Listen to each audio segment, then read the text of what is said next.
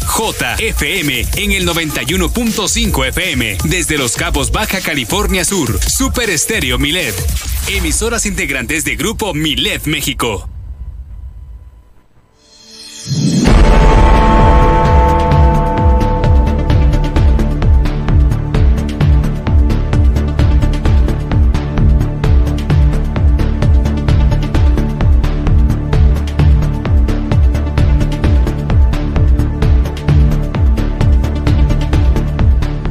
Buenos días, las noticias. El día de hoy el gobernador del estado sostuvo un encuentro con miembros del Consejo Coordinador Empresarial aquí en la capital del estado, donde abordaron temas relacionados con la seguridad. También Víctor Castro Cosío se reunió esta mañana con el propietario de la empresa Inver Energy, que maneja la central eléctrica de La Toba, esto allá en el municipio de Comondú.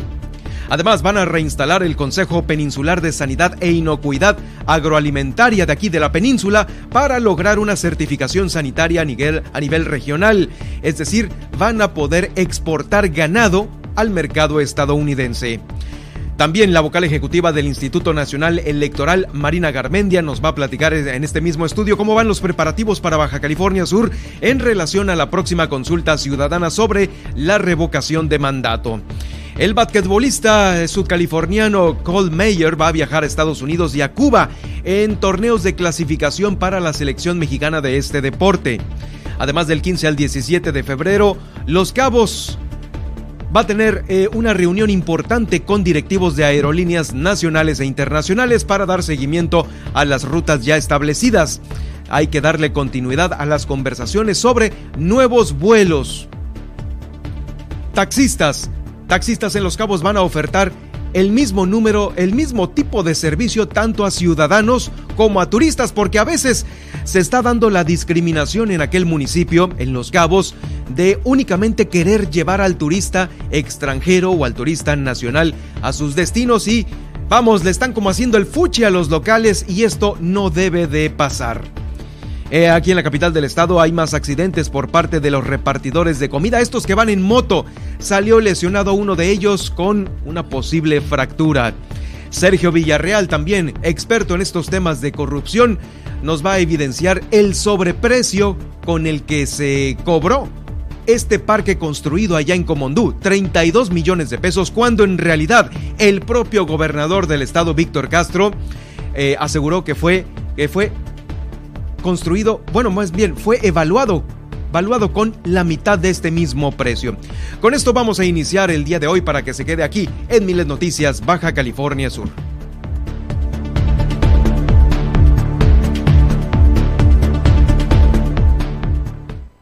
Ahora, Milet Noticias Baja California Sur.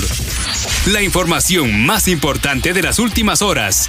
Todas las noticias todo el tiempo por el 95.1 de FM en La Paz y 91.5 FM en Los Cabos, con la potencia radial y el respaldo informativo de Grupo Milet México. Conduce Germán Medrano.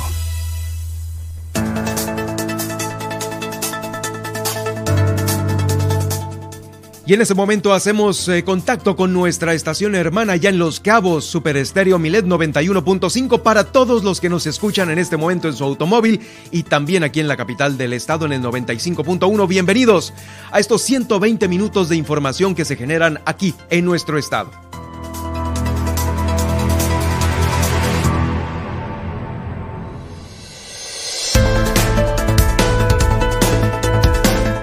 Yo soy Germán Medrano y me da mucho gusto saludarlos de nueva cuenta. Esta tarde para darles a conocer lo más importante que se está generando aquí en Baja California Sur.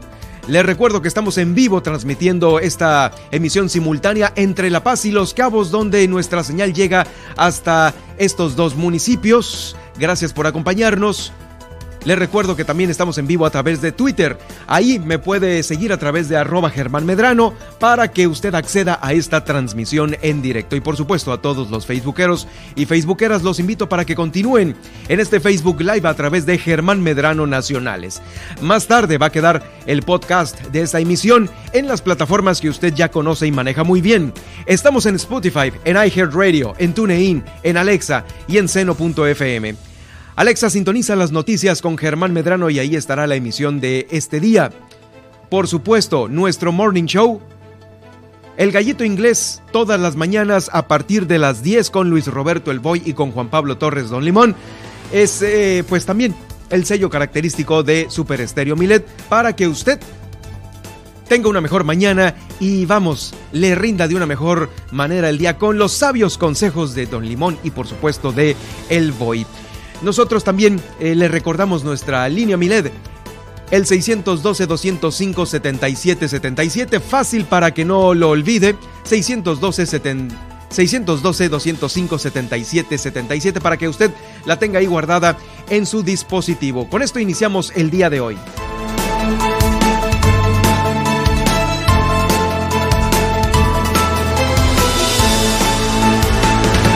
Y por supuesto, como todos los días, me acompaña Nadia Ojeda en este, pues, eh, agradable martes soleado. ¿Cómo estás, Nadia? Muy bien, te saludo Germán y saludo a nuestra audiencia, tanto en La Paz como en Los Cabos, y les deseo que tengan o que estén teniendo mejor un excelente día. Así es, bueno, eh, pues hay mucha información, pero no sin antes hacer el recorrido por donde nos llevas eh, regularmente, este viaje al pasado. Así es, llegó el momento de iniciar este viaje y vámonos a 1525 y es que en México es cuando Hernán Cortés manda a ejecutar a Cuauhtémoc, el último emperador azteca. Y bueno, pues por si se nos, se, nos olvida quién fue Cuauhtémoc, pues su nombre que significa sol que desciende fue el último Tlatuani o último señor azteca quien tomó el mando para defender a su pueblo en plena conquista española, dirigiendo la defensa de Tenochtitlán en 1521 hasta el momento en que fue hecho prisionero de los españoles. De ahí vámonos a 1985 y es cuando en Palermo, Sicilia, se descubre una ciudad subterránea usada por la mafia como refugio. A, épocas más actuales, en 2013, en Rusia, específicamente en la ciudad de Chelyabinsk, se produce la caída de un meteorito, el cual causó una onda expansiva de aproximadamente 1.200 heridos. Horas después, eh, el asteroide El Duende pasó a 27.860 kilómetros de la Tierra. Pues les llovía sobre mojado, ¿no? Claro, sí. Y pues siendo así el objeto espacial de mayor tamaño que se haya acercado tan cerca perdón, mm. que se haya acercado tanto a nuestro planeta Tierra y justamente siempre, o sea, ya no puedo evitar pensar en la película de No miras arriba cuando leo este tipo de, sí, sí, sí. de recuerdos. Que está nominada, ya nos los eh, platicaba el viernes pasado. Sí. Nominadísima a la categoría de mejor película. No la deje de ver, está ahí en Netflix. Sí, no, no, no se la pierdan. Y de aquí vámonos al, a los, al, al nacimiento, perdón, en 1564 del gran Galileo Galilei, quien fue un matemático, físico, astrónomo e inventor intelectual italiano. Gracias a él se mejoró el telescopio y él creó la primera ley del movimiento, el de la gravedad, en 1642. De aquí vámonos al fallecimiento eh, de Nat King Cole, un gran músico. Esto fue en 1965 y él fue pues grande en el jazz, en el género del jazz. Eh, su discografía... Eh, ¿Todavía pues, suena? Todavía, suena, claro. Y fíjate que irónicamente una de sus canciones más recordadas es la de Unforgettable. Inolvidable. Ah, inolvidable, claro. Sí, de 1919, que en lo personal a mí me encanta esa canción. Y aquí nos vamos al 2001 y es cuando se comienza a celebrar en todo el mundo el Día Internacional del cáncer, contra el Cáncer Infantil, instituido en Luxemburgo. Sí, este también es una de las peleas que pues todavía están vigentes en nuestros días, los cuales aquí en Baja California Sur están pues muchas asociaciones de, dando este apoyo incondicional a todos los pequeños que lamentablemente tienen este, este tipo, bueno, los diversos tipos de cáncer, pero eh, pues con ello nosotros siempre eh, no se nos olvida para que a usted tampoco se le olvide y apoye un poco más cuando se sabe de algún padecimiento en eh, pues este tipo, en, los pequeños, ¿no? Que es, que es donde más habrá que ocuparse. Y con esto cerramos las efemérides del día y pues continuamos. Gracias Nadia, nos escuchamos en unos momentos más con el clima, las nacionales, la tendencia y bueno, eh, vamos a iniciar el día de hoy con esta información eh, sobre ¿Cuántos, ¿Cuántos retornaron a clases presenciales el día de ayer? Esta es una información que la propia Secretaría de Educación Pública eh, da a conocer a través de un comunicado para el conteo que se hizo ayer respecto a quienes sí llegaron a la escuela. Y participaron 40 eh, mil alumnas y alumnos de casi 600 planteles de educación básica del Estado, jardines de niños, primarias, secundarias, escuelas públicas y privadas que operan en Baja California Sur. En total, son 848 instituciones que, pertenecen a este nivel básico por lo que la CEP indicó que el retorno a las aulas se llevó a cabo sin contratiempos en los cinco municipios de Baja California Sur, menos aquí en La Paz, donde ya sabe, eh, ocurrió el, incendio este pasado domingo, que generó pues muchísima contaminación en los cielos de la capital, ahí el relleno sanitario. También se le sumó la contaminación que dejó el incendio en la central eléctrica de Comisión Federal de Electricidad. Algunos planteles que estuvieron ubicados en el sector oriente de la capital sudcaliforniana no tuvieron clases. Eh, también se espera que durante esta misma semana se incorpore la mayoría de los planteles ya a las clases con estricto apego a los protocolos sanitarios, eh, lo cual es una tarea prioritaria para eh, ayudar a todos los alumnos y alumnas a superar este rezago educativo que generó este nuevo confinamiento por la pandemia. Recordemos que esta ola originó que se suspendieran clases cuando ya había clases presenciales. Eso solo es posible con el apoyo de usted, de los docentes, de padres y madres de familia, tutores, todos quienes desde sus hogares aplicaron este primer filtro el día de ayer para mandar a sus hijos e hijas a la escuela con las mayores recomendaciones que se pueden tener. Sí, ya no es lo mismo, hay que, por supuesto, apoyar a los pequeños con un frasquito de gel antibacterial, con un sanitizante en la mochila. Ahorita ya no hay escasez de estos en pues en ningún lado, en la mayoría de los supermercados, de las tiendas de autoservicios ya se cuenta con suficiente para que siempre se vayan bien armados eh, contra el COVID-19 y estén de una mejor manera ellos mismos cuidados en sus escuelas. Vamos a continuar con más información. En, dentro de la agenda del gobernador del estado, el día de hoy, pues bueno, ya retomó algunas eh, audiencias ahí en Palacio de Gobierno, sostuvo un encuentro con los miembros del Consejo Coordinador Empresarial de aquí de La Paz. Va a abordar un temas eh, primeramente relacionados con la seguridad, porque sí también están preocupados en este tema los negocios que están aquí y sobre pues eh, lo que se comentó hace dos semanas, los cobros de piso y todo esto, necesitan ellos también tener certeza importante en relación al tema de la seguridad. Este tema lo comentábamos por eh, este comentario que realizara el obispo de la ciudad de, la diócesis de La Paz, Miguel Ángel Alba Díaz, y ha ido poco a poco eh, siendo, haciendo reacción entre diversos sectores. El día de hoy, con el Consejo Coordinador Empresarial, que seguramente le dieron a conocer su sentir al gobernador del estado en estos los temas relacionados con la seguridad. También hablaron de temas de desarrollo, eh, el impacto de la pandemia y por supuesto la salud en este orden fue como el propio gobernador del estado lo comunicó desde muy temprano el día de hoy. Y así lo dijo. Estamos trabajando en encontrar esquemas donde los empresarios dispuestos a participar en el mejoramiento de la entidad, especialmente en seguridad y desarrollo económico, les demos cabida eh, aquí en el gobierno del estado. Bueno, es lo que comentó el gobernador del estado en esta reunión y un poquito más tarde, después de ellos, eh, de que estuvieron ahí en la sala de gobernadores, en su despacho, pues, se reunió con Michael Polsky. Él es propietario de esta empresa Inver Energy para revisar el tema del inicio de operaciones de esta central eléctrica de La Toba, allá en Comondú.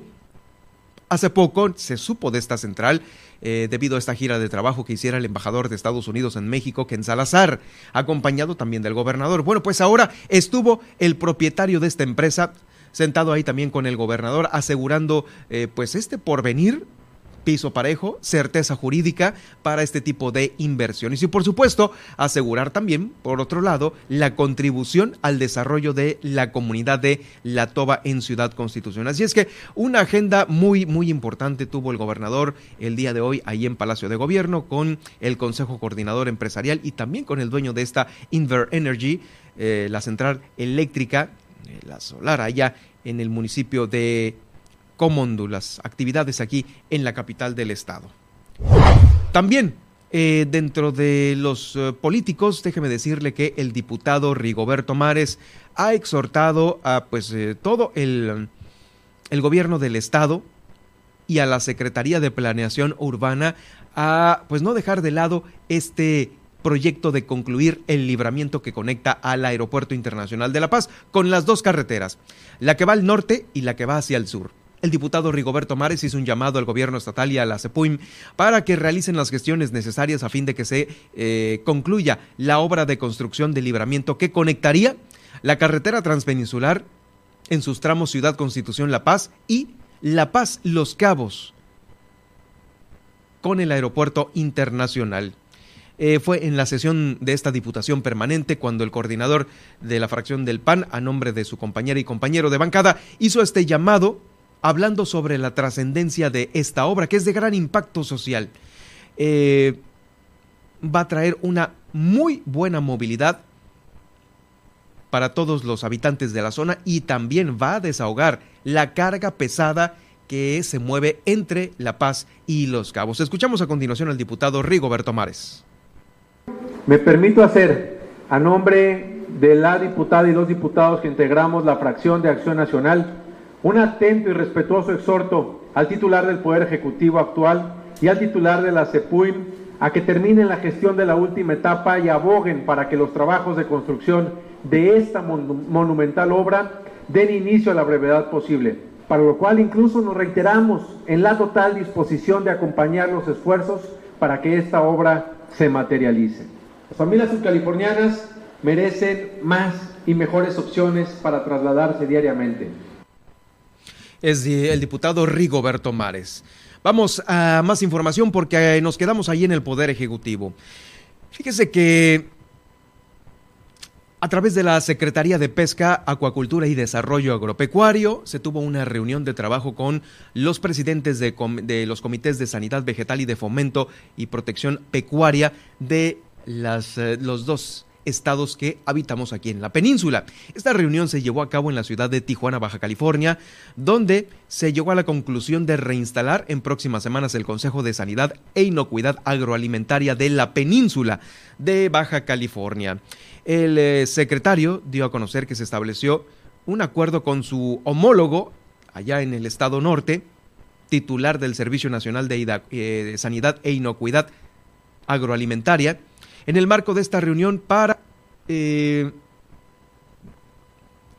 echar a andar este organismo, este Consejo de Sanidad, porque los dos estados están trabajando en lograr la certificación sanitaria regional. Queremos que esta zona sea una zona de baja prevalecencia de tuberculosis bovina, con lo que los productores de ambos estados estarán en posibilidades de exportar ganado completamente sano a Estados Unidos. Ya ve que sí, para eh, que ingrese algo a Estados Unidos debe tener una serie de certificaciones muy importantes que pues no son certificaciones mexicanas, son certificaciones que ellos mismos aplican a ciertas entidades, en este caso la ganadería aquí en Baja California y en Baja California Sur. Eh, de este modo, el Consejo Peninsular, así es como se va a llamar, va a permitir, o se llama, más bien está reactivado por lo pronto, eh, va a permitir eficientar los trabajos en materia de sanidad animal, vegetal y acuícola que se llevan a cabo en, estas, eh, en estos dos estados a lo largo de la península, acciones que rigurosamente van a incidir en la salud de los consumidores. Y no salud de consumidores, sino también consumidores estadounidenses, aparte de los nacionales. En más temas, en más temas, fíjese que aunque la incidencia de los casos activos por COVID-19 aquí en el estado se mantiene en un descenso sostenido, lo hemos venido platicando aquí eh, poco a poco en el noticiero, es de especial relevancia que la población en general mantenga una aplicación responsable de las medidas sanitarias y contemple sus esquemas de vacunación de acuerdo a su grupo de población a fin de reducir riesgos y estos los dimos a conocer el día de ayer aquí en este estudio con Janssen Weisenbach, la delegada de programas federales. Bueno, Baja California Sur inició esta semana con muy pocos casos, con 2.300 casos activos por este padecimiento, muy en contraste con los 3.500 que se tenían la semana pasada. Esta es una tendencia importante a la baja en relación a esta variable epidemiológica y en la velocidad de reproducción de este patógeno pero muchos ciudadanos ya ahora están convocados a usar solamente el uso correcto del cubrebocas, del cubrebocas para consolidar estos datos y que continúen a la baja. Es importante preservar la higiene en las manos, en la sana distancia también, resguardarse para que eh, evitar que se sigan apareciendo más síntomas respiratorios entre la población. Escuchamos a continuación sobre esto a Cecil Flores Aldape, la secretaria de Salud aquí en el Estado que hay una disminución progresiva de las cifras en general de todo, afortunadamente. Estuviéramos ya en un descenso franco y pues creo que los datos del día de hoy sin duda demuestran esto, con muchos menos pacientes de los que llegamos a tener históricamente los más altos eh, durante toda esta pandemia y también con una disminución importante en el número de pacientes hospitalizados. Aquí lo importante es que esta enfermedad logremos tenerla bajo cierto control. Definitivamente serán las vacunas las que modifiquen el resultado a largo plazo, ya lo están haciendo en este momento y pues lo hemos visto con esta cuarta ola, afortunadamente con una proporción de pacientes hospitalizados y de lamentablemente de funciones en mucho menor proporción que en otras olas. La secretaria de Salud, Sacil Flores Aldape. Bueno, en tiempo real a través de la página coronavirus.bcs.gov.mx eh, le voy a actualizar los datos porque ya de nueva cuenta han bajado otra vez. Y en este momento nos ubicamos en 1996 casos activos en todo Baja California Sur. Estos 1996 se están ubicando 1297 en La Paz, 305 en Los Cabos, 236 en Mulegé. No baja Mulegé, Comondú con 103 y Loreto con 55. Todavía ahí en Mulegé hay un tema que puede, pues bueno, eh, ser por estos descuidos, por el bajar la guardia de muchos de los ciudadanos. El día de hoy hay más sospechosos. Ayer no cruzábamos los 10, hoy sí ya se cruzaron y estamos en 20 sospechosos que en las próximas horas se va a saber si dan positivo o negativo aquí en la entidad. Es la numerología COVID que se tiene el día de hoy y se la presentamos aquí en Miles Noticias Baja California Sur. Continuamos en temas de la salud. Fíjese que la Secretaría de Salud aquí en el estado ha logrado la reacreditación en la calidad de los programas de cardiopatía del Hospital Juan María de Salvatierra. Se logró un resultado favorable en la evaluación sobre las condiciones de infraestructura del hospital, de la plantilla de los médicos profesionales y de los procedimientos terapéuticos, según se llevó a cabo recientemente por la Dirección General de Calidad y Educación de la Salud por el Gobierno de México. Este servicio médico es totalmente gratuito para todas las personas que carecen de cualquier seguridad social y también para quienes eh, presenten malformaciones del corazón en niñas, niños y adolescentes. Lo que se quiere es desarrollar intervenciones oportunas, como pueden ser las cirugías, los cateterismos eh, y pues eh, todo lo que puede elevar la expectativa y la calidad de vida de quienes lamentablemente lo, lo padecen. Em, esto se da en el marco de la conmemoración del Día de las Cardiopatías, que, es justamente, que fue justamente el día de ayer. Es una fecha muy propicia para sensibilizar aún a padres y madres de familia sobre la importancia de acudir con sus hijos e hijas a estas consultas médicas cuando presentan alguna señal de alerta asociada con una afección cardíaca. ¿Qué puede usted identificar en sus pequeños? Pues falta de aire, que respiran cada más rápido o que respiran de manera cansada, respiros repentinos durante el ejercicio o hinchazón de las manos, tobillos o pies. Esté muy atento de estos eh, mm, padecimientos de sus pequeños, de sus menores de edad, porque puede ser que tengan una cardiopatía. Eh, habrá que llevarlos a eh, pues hacer un chequeo importante y ahí, como le digo, son totalmente gratis en el Hospital Salvatierra. Sobre ello vamos a escuchar también a la secretaria de Salud, Sacil Flores Aldape. Hay que recordar que las cardiopatías congénitas es la malformación más común que se presenta en las personas. Tenemos que de 8 a 10 de cada mil nacidos vivos pueden presentar una cardiopatía congénita. Eso significa que en nuestro estado podemos llegar a tener entre 80 y 100 bebés que nazcan por año con cardiopatías congénitas. Evidentemente no todas ellas son críticas, pero sí es importante que todos los médicos estemos pendientes de hacer un buen diagnóstico para derivar a los niños a un tratamiento oportuno que en muchos casos podría salvarles la vida. Y y pues eh, me da muchísimo gusto el día de hoy reconocer al programa de cardiopatías congénitas del Hospital Salvatierra que una vez más ha sido reacreditado por su adecuada calidad en sus procesos. Sí, definitivamente. Una adecuada calidad en los procesos eh, es lo que nos da la tranquilidad a muchos de tener un buen hospital, nuestro querido Hospital Salvatierra. Eh, fíjese que para cerrar ya este bloque y el tema COVID, el tema de salud, le voy a platicar esta nota que traspasa fronteras. Eh, este próximo 16, el día de mañana, California, mmm, allá en Estados Unidos, se va a unir a los demás estados de ese país porque va a eliminar California el uso obligatorio del cubrebocas para personas vacunadas en espacios cerrados. El gobernador Gavin Newsom mencionó que ha habido un descenso del 75% en los contagios de California, motivo por el cual han decidido terminar con este, esta obligación de portar mascarillas. La decisión está respaldada en el caso de ellos allá en Estados Unidos, de California, por el Departamento de Salud Pública del Estado. Las personas podrán elegir por sí mismas, si lo desean, seguir utilizando los cubrebocas, que sería lo ideal, pues por prevención eh, es una de las, de las recomendaciones de las autoridades, pero ya no va a ser obligatoria. En ese contexto, el mandato allá va a continuar para las escuelas en California hasta el 28 de febrero. Ahí sí en las escuelas se va a tener que garantizar el uso de cubrebocas.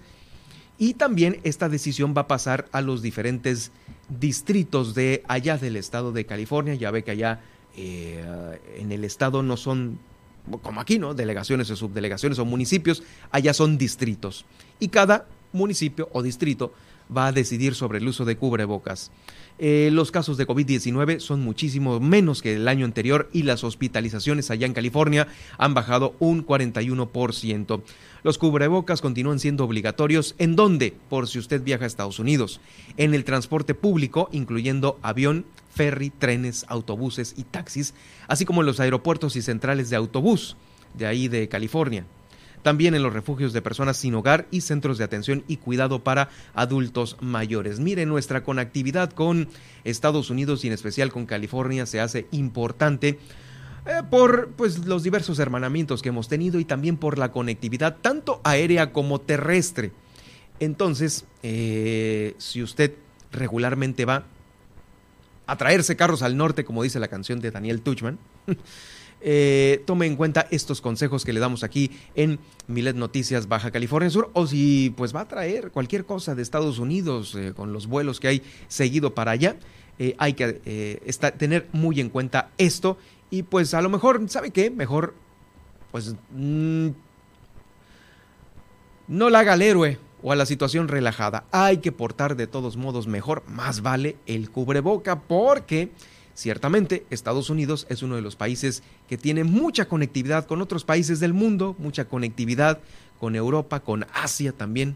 Entonces, pues ya sabe que los asiáticos comen cuanta cosa y de ahí, con esta sopa de murciélago, nos importaron el COVID-19. Ahí así están las cosas. Vamos a una pausa y regresando después de esta pausa, le tengo lo siguiente.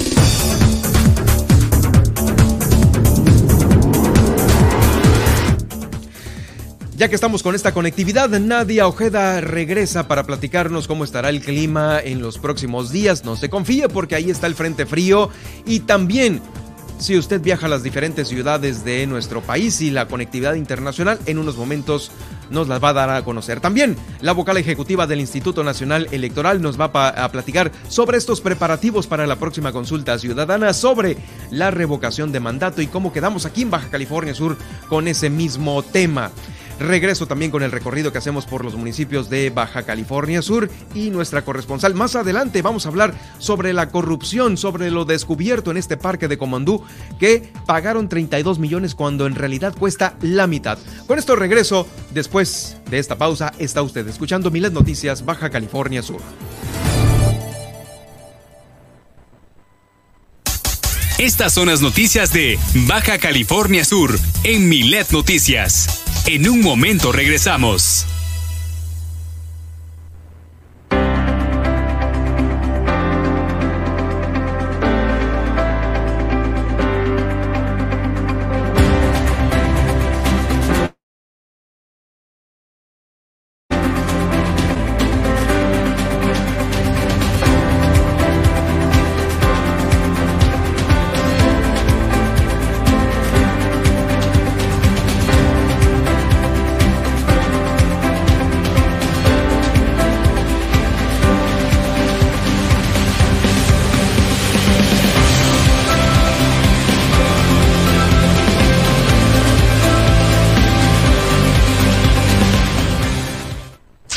Estás escuchando Milet Noticias Baja California Sur. Desde La Paz por el 95.1 FM y Los Cabos por el 91.5 FM. Es obligación de las autoridades mantener en óptimas condiciones el bienestar de la ciudadanía. Por ello, hemos abierto nuestra línea de denuncia ciudadana en Milet Noticias Baja California Sur. Escríbenos al WhatsApp 612-205-7777. Fácil, para que no lo olvides. 612-205-7777. Milet Noticias Baja California Sur.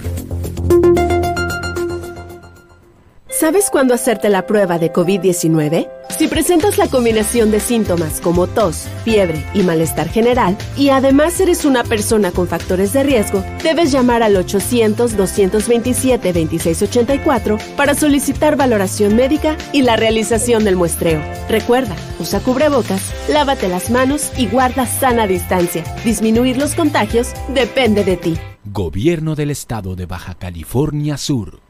¿Sabes que las y los mexicanos que residen en el extranjero podrán participar en el ejercicio de revocación de mandato? Si tienes familiares o amigos que vivan fuera del país, diles que participen. Tienen hasta el 25 de febrero para registrarse. Recuérdales que para que su opinión cuente, deben tener su INE vigente y es muy importante, deben registrarse en la página votoextranjero.mx o en Inetel. La participación únicamente es electrónica para las y los mexicanos que viven en el extranjero. El ejercicio de revocación de mandato va y va muy bien. Este 10 de abril todas las opiniones cuentan. Participa y celebremos nuestra democracia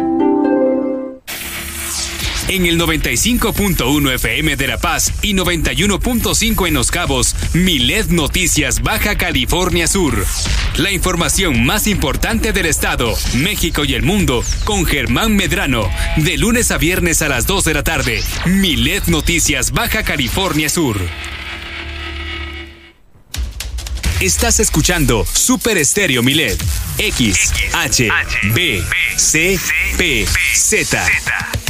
XHBCPZ.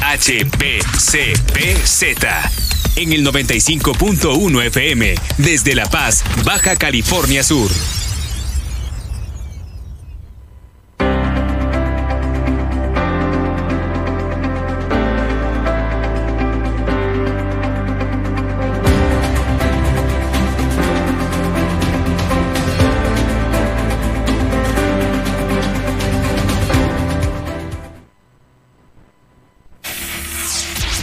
Germán Medrano y todas las noticias de Baja California Sur en un solo espacio. Milet Noticias. Continuamos.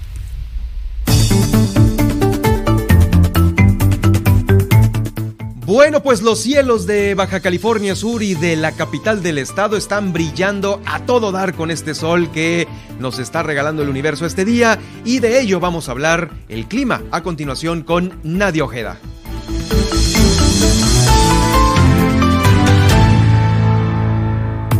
La alegría que me da ver los cielos así de despejados tal cual. Y es que sí, en la capital del estado se anticipan cielos despejados durante el día y parcialmente nublados por la noche, con vientos de 35 kilómetros por hora, además de temperaturas que estarán entre los 32 grados centígrados, un poco caluroso para hoy, y con una mínima de 17 grados centígrados. De aquí nos vamos al destino, destino turístico de Los Cabos, y es que acá también va a predominar el cielo soleado y despejado, con vientos de 50 a 30 kilómetros por hora para el transcurso del día.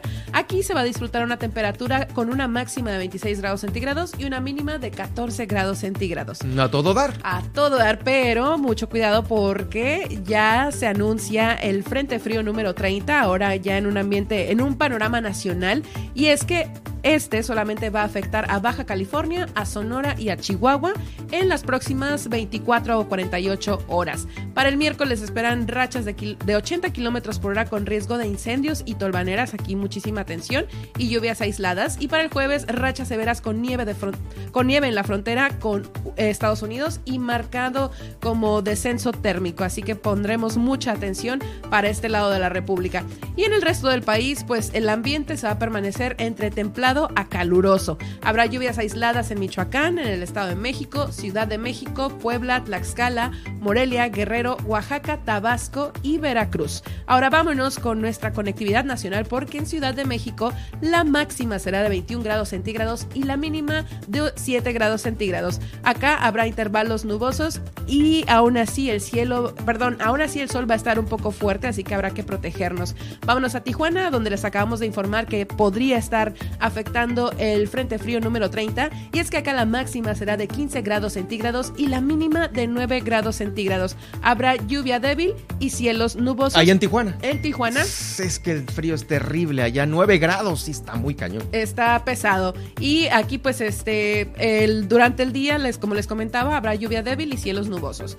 Vámonos a Guadalajara, aquí va a estar un poco más templado la situación porque la máxima será de 28 grados centígrados y la mínima de 10 grados centígrados con intervalos nubosos. Y ya saben cómo está el sol ahí en Guadalajara, así que va a estar bastante alto y protéjanse de la piel. Por último, vámonos a Monterrey, Nuevo León, donde el clima estará bastante agradable y es que acá tendremos una máxima de 22 grados centígrados y una mínima de 7 grados centígrados con un cielo totalmente despejado.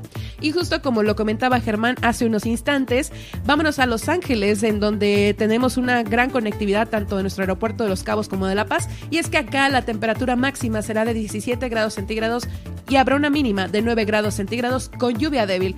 Hay que reconocer que el clima va a estar bastante amigable porque fíjense que este estado de los Estados Unidos, válgame la redundancia, registró una inusual ola de calor la semana pasada, justamente en pleno invierno, y es que las fuertes temperaturas desataron un incendio fuera de temporada, como les comento, que obligó a evacuar a decenas de personas, esto en Laguna Beach, en el distrito de Laguna Beach, así que pues esperemos que las temperaturas sigan así de templadas porque justamente el estado de California es el que más se ve afectado por los fuertes vientos. De aquí nos vamos a Nueva York y es que el frío estará muy intenso, permanece en las bajas temperaturas porque la máxima será de 0 grados y la mínima de menos 9 grados con un cielo despejado. Seguimos el ambiente, el clima frío porque de acá nos vamos a Chicago en donde la máxima será de 7 grados centígrados y la mínima de menos 7 grados centígrados con intervalos nubosos. Hasta aquí el resumen del clima de este martes. Espero que disfruten del soleado cielo de aquí de La Paz y de Los Cabos y tengan un excelente día. Continuamos.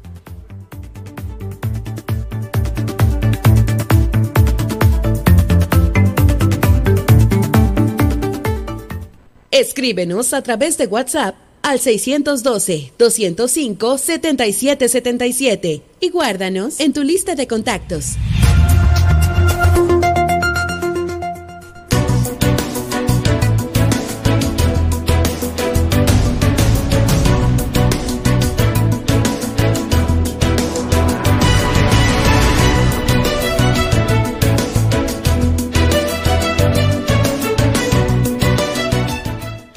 Y ya estamos de vuelta con más información aquí en Super Estéreo Milet, en Milet Noticias Baja California Sur. Y a continuación tengo el gusto de saludar de nueva cuenta en esta frecuencia a la vocal ejecutiva del Instituto Nacional Electoral, Marina Garmienda, Garmendia, a quien le agradezco que me haya tomado la llamada esta tarde de noticias. Muy buenas tardes. Marín. ¿Qué tal, Germán? Muy buenas tardes para ti, para el equipo de trabajo y, por supuesto, para todo el auditorio.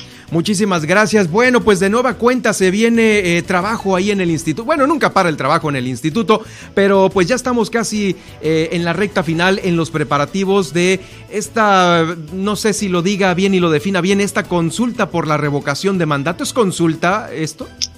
Pues sí, eh, no se llama consulta este, oficialmente, pero pues sí podemos eh, decir que se trata de una convocatoria en donde se va a preguntar a la ciudadanía respecto a si desean que el presidente de la República continúe su mandato o bien que se le revoque antes de que termine el periodo. Sí, porque tampoco se llama periodo electoral, porque eso tampoco es correcto, ¿no? Así es, no, no es una elección, pero digo, no se, no se llama consulta, pero sí vamos a, a preguntar, es un ejercicio de participación. Es un ejercicio de participación, me parece muy buena definición, porque tiene muchas características que, que nosotros vemos eh, que son muy parecidas a las de una elección. Y sobre ello, pues bueno, hay un presupuesto, hay de nueva cuenta casillas, hay una convocatoria para un día en específico. ¿Cómo vamos en relación? Eh, vamos a preguntar primeramente sobre el contexto eh, que nacionalmente lo hemos visto con el, con el presidente del INE, el, el, el contexto de los dineros y los presupuestos. Eh, sí, va a haber una reducción eh, para los estados y en específico le pregunto por Baja California Sur, por el número de casillas, por el número de personal que va a estar trabajando en esto. Sí, así es. Este, bueno, pues creo que se ha seguido a través de los medios, pues una solicitud que hizo el Instituto Nacional Electoral, primero a la Cámara de Diputados eh, y después a la Secretaría de Hacienda, eh, de un presupuesto específico para poder llevar a cabo este ejercicio, porque la ley federal para la revocación de mandato contempla que se deben instalar el mismo número de casillas que las que se pusieron en el proceso electoral. Estaríamos hablando de 161 mil casillas y bueno, esto requería un presupuesto de poco más de 3.800 millones de pesos. Sin embargo, eh, pues ni la Cámara de Diputados asignó el presupuesto y la Secretaría de Hacienda tampoco estuvo en la disposición de otorgarlo. De tal forma que la consulta se va a llevar a cabo con un presupuesto eh, que proviene de los recursos que recibe el Instituto Nacional Electoral, que es de 1.567 eh, millones de pesos, poco menos de, de la mitad, y esto hace que uno de los principales rubros que se tiene que reducir es el número de casillas.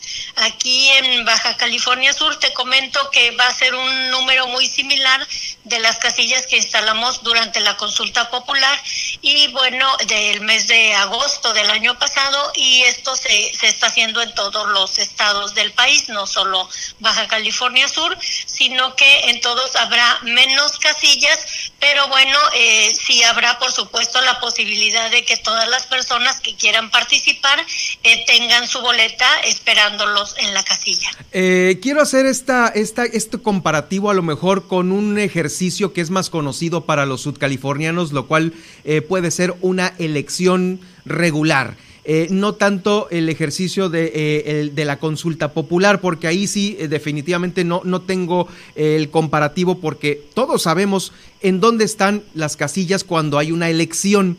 Y digamos que sería, le preguntaría entonces, en relación al número de casillas que son regulares en una elección, eh, ¿qué porcentaje de menos casillas tendríamos ahora en este ejercicio de consulta ciudadana? Sí, mira, estamos eh, estamos calculando es aproximadamente un 30% de las casillas que se instalaron en la elección federal. Ahí está. El, sí, eh, no estamos haciendo aún la difusión de los lugares en donde se van a ubicar porque todavía faltan algunos pasos. Uno de ellos, por ejemplo, es cerrar eh, la lista nominal de electores que van a poder participar porque igual que en un proceso electoral, en las casillas estará el listado de los ciudadanos que tienen derecho a participar. Esta es una decisión que tomarán los consejos distritales en los próximos días y a partir de que se definan eh, cuántas y dónde van a estar las casillas, empezaremos a hacer la, la difusión, pero sí, eh, en su mayoría van a estar eh, ubicadas en las escuelas públicas, gracias a la colaboración que hemos tenido de la Secretaría de Educación Pública para poder utilizarlas, algunas otras en lugares públicos, pues de fácil acceso para la ciudadanía, como pueden ser los parques públicos o algunos eh, edificios públicos, por ejemplo, y en menor número domicilios particulares. Entonces, en su momento vamos a hacer la difusión de dónde se ubican las casillas, no solamente a través del portal de Internet, sino bueno, de, de otro tipo de medios de comunicación y de redes sociales y por supuesto a través de un teléfono en donde las personas podrán llamar para saber en dónde van a poder participar. Ahora, eh, en esta consulta de revocación de mandato se va a eh, pedir como requisito que de igual manera que en una elección mm, regular se tenga la credencial actualizada. Sí, eh, necesita necesitan tener su credencial, pero justamente para propiciar la participación, aquellas credenciales que tenían una vigencia o perdían su vigencia en este año del 2022 van a seguir siendo válidas. Entonces, eh, pues prácticamente todas las personas eh, van a poder participar si cuentan con su credencial para votar con fotografía.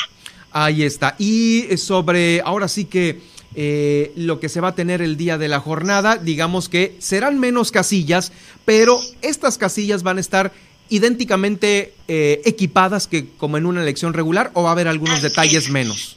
Así es, eh, van a estar eh, como siempre en las casillas, bueno, ya decíamos más adelante eh, podemos informar de dónde van a estar, pero van a estar integradas con funcionarios que van a ser sorteados, actualmente se les está visitando para participar como funcionarios y funcionarias en las casillas, en un menor número va a haber solamente tres personas, presidente, secretario y un escrutador y dos suplentes generales, pero bueno, en la mesa solamente veremos a tres funcionarios y funcionarias. Eh, los partidos políticos tienen eh, el derecho de estar eh, observando el desarrollo de la votación y de la misma forma invitamos a quienes quieran participar como observadores que van a poder hacerlo. Sí, justamente le iba a preguntar por la figura de los observadores, que, que, ya nos está usted confirmando que va a haber esta invitación. Y también otra pregunta que me surge eh, sobre este tema es, ¿se va a tener la misma participación eh, en relación a los elementos de seguridad? Ya ve que a veces en una elección es muy importante el traslado, el resguardo de todas las, las urnas y todo esto. Sí, es, efectivamente ya el instituto a nivel central ha tenido acercamiento con la Secretaría de Gobernación, eh, con autoridades de seguridad pública y en esta ocasión no será el Ejército Nacional o la Secretaría de Marina quien nos apoye en, la custodia, pero sí elementos de la Guardia Nacional. Entonces efectivamente pues vamos a, a contar con esta colaboración para la seguridad de los materiales. Eh, que serán las boletas prácticamente, eh, las marcadoras, el líquido indeleble, porque todo esto se, se hará igual que en un proceso electoral, y el resguardo de las bodegas en donde van a estar las papeletas eh, o boletas eh, desde que lleguen aquí a Baja California Sur, por supuesto el 10 de abril, que es domingo y que va a ser el día de la consulta, y después el resguardo del cómputo que se va a llevar a cabo. ¿Y cuándo llega el material de la consulta?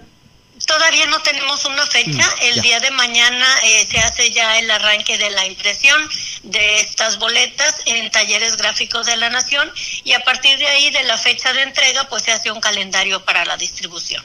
Este, esta impresión, bueno, que ya es un tema a lo mejor de, eh, de logística nacional, eh, pero igual y si nos los platica usted, le agradecería. Va a ser en el mismo material, ya ve que se habló mucho de un papel seguridad que es muy costoso y que en esta ocasión puede ser un papel más sencillo. Así es, si no va a ser el papel seguridad, el papel seguridad es el que se utiliza en los procesos electorales, en las boletas, y bueno, tiene características muy especiales eh, y básicamente pues que es un, es un papel, o sea, son toneladas de papel que se, eh, se elabora específicamente para los procesos electorales. Eh, ahora va a ser un papel más sencillo, pero sí van a tener toda una serie de mecanismos de seguridad, las boletas que se van a imprimir y por supuesto bueno, eh, como ahorita decía, desde que se, desde que salen de talleres gráficos de la nación hasta que regresan a los consejos distritales ya marcadas por la ciudadanía, eh, van a estar protegidas por la Guardia Nacional. Eh, sobre el tema de la veda, estoy platicando con Marina Garmendia, quien es la vocal ejecutiva del Instituto Nacional Electoral aquí en Baja California Sur, sobre esta, eh, pues la próxima, este ejercicio ciudadano de consulta por la revocación de mandato. Eh, y el tema de la veda también es muy importante, en el cual estamos, pues, tanto autoridades como medios de comunicación convocados a seguirla. Y se ha hablado mucho, muchos ciudadanos todavía no aterrizan sobre de qué se trata esta veda y cuánto dura, hasta cuándo si nos puede dar eh, justamente las, eh, la definición y las fechas. Claro que sí, eh, pues a partir de la emisión de la convocatoria para la revocación de mandato, que fue el pasado 4, viernes 4 de febrero y hasta el domingo 10 de abril, está prohibido que cualquier autoridad, cualquier ente público haga difusión de los logros o de sus resultados de gobierno. Eh, hay, que, hay que distinguir que esta difusión eh, normalmente nosotros la podemos ver a través de campañas que se dan en medios de comunicación, en donde hay, hay un eslogan, hay incluso música, eh, ciertos colores que identifican a los gobiernos, mm. y estas campañas de publicidad que son pagadas son las que se deben suspender.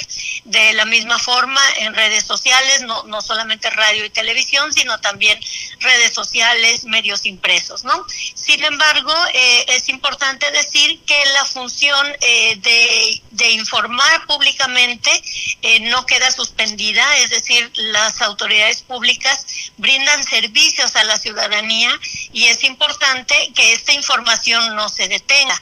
De la misma forma, los medios de comunicación, el periodismo amparado en la libertad de expresión, pues puede seguir opinando respecto al, al ejercicio de gobierno, puede seguir difundiendo información, pero no propaganda gubernamental. Eh, o propaganda, obviamente, entiéndase con eh, la difusión de programas, por así decirlo, ¿no? Ve, afíliate, una cosa así.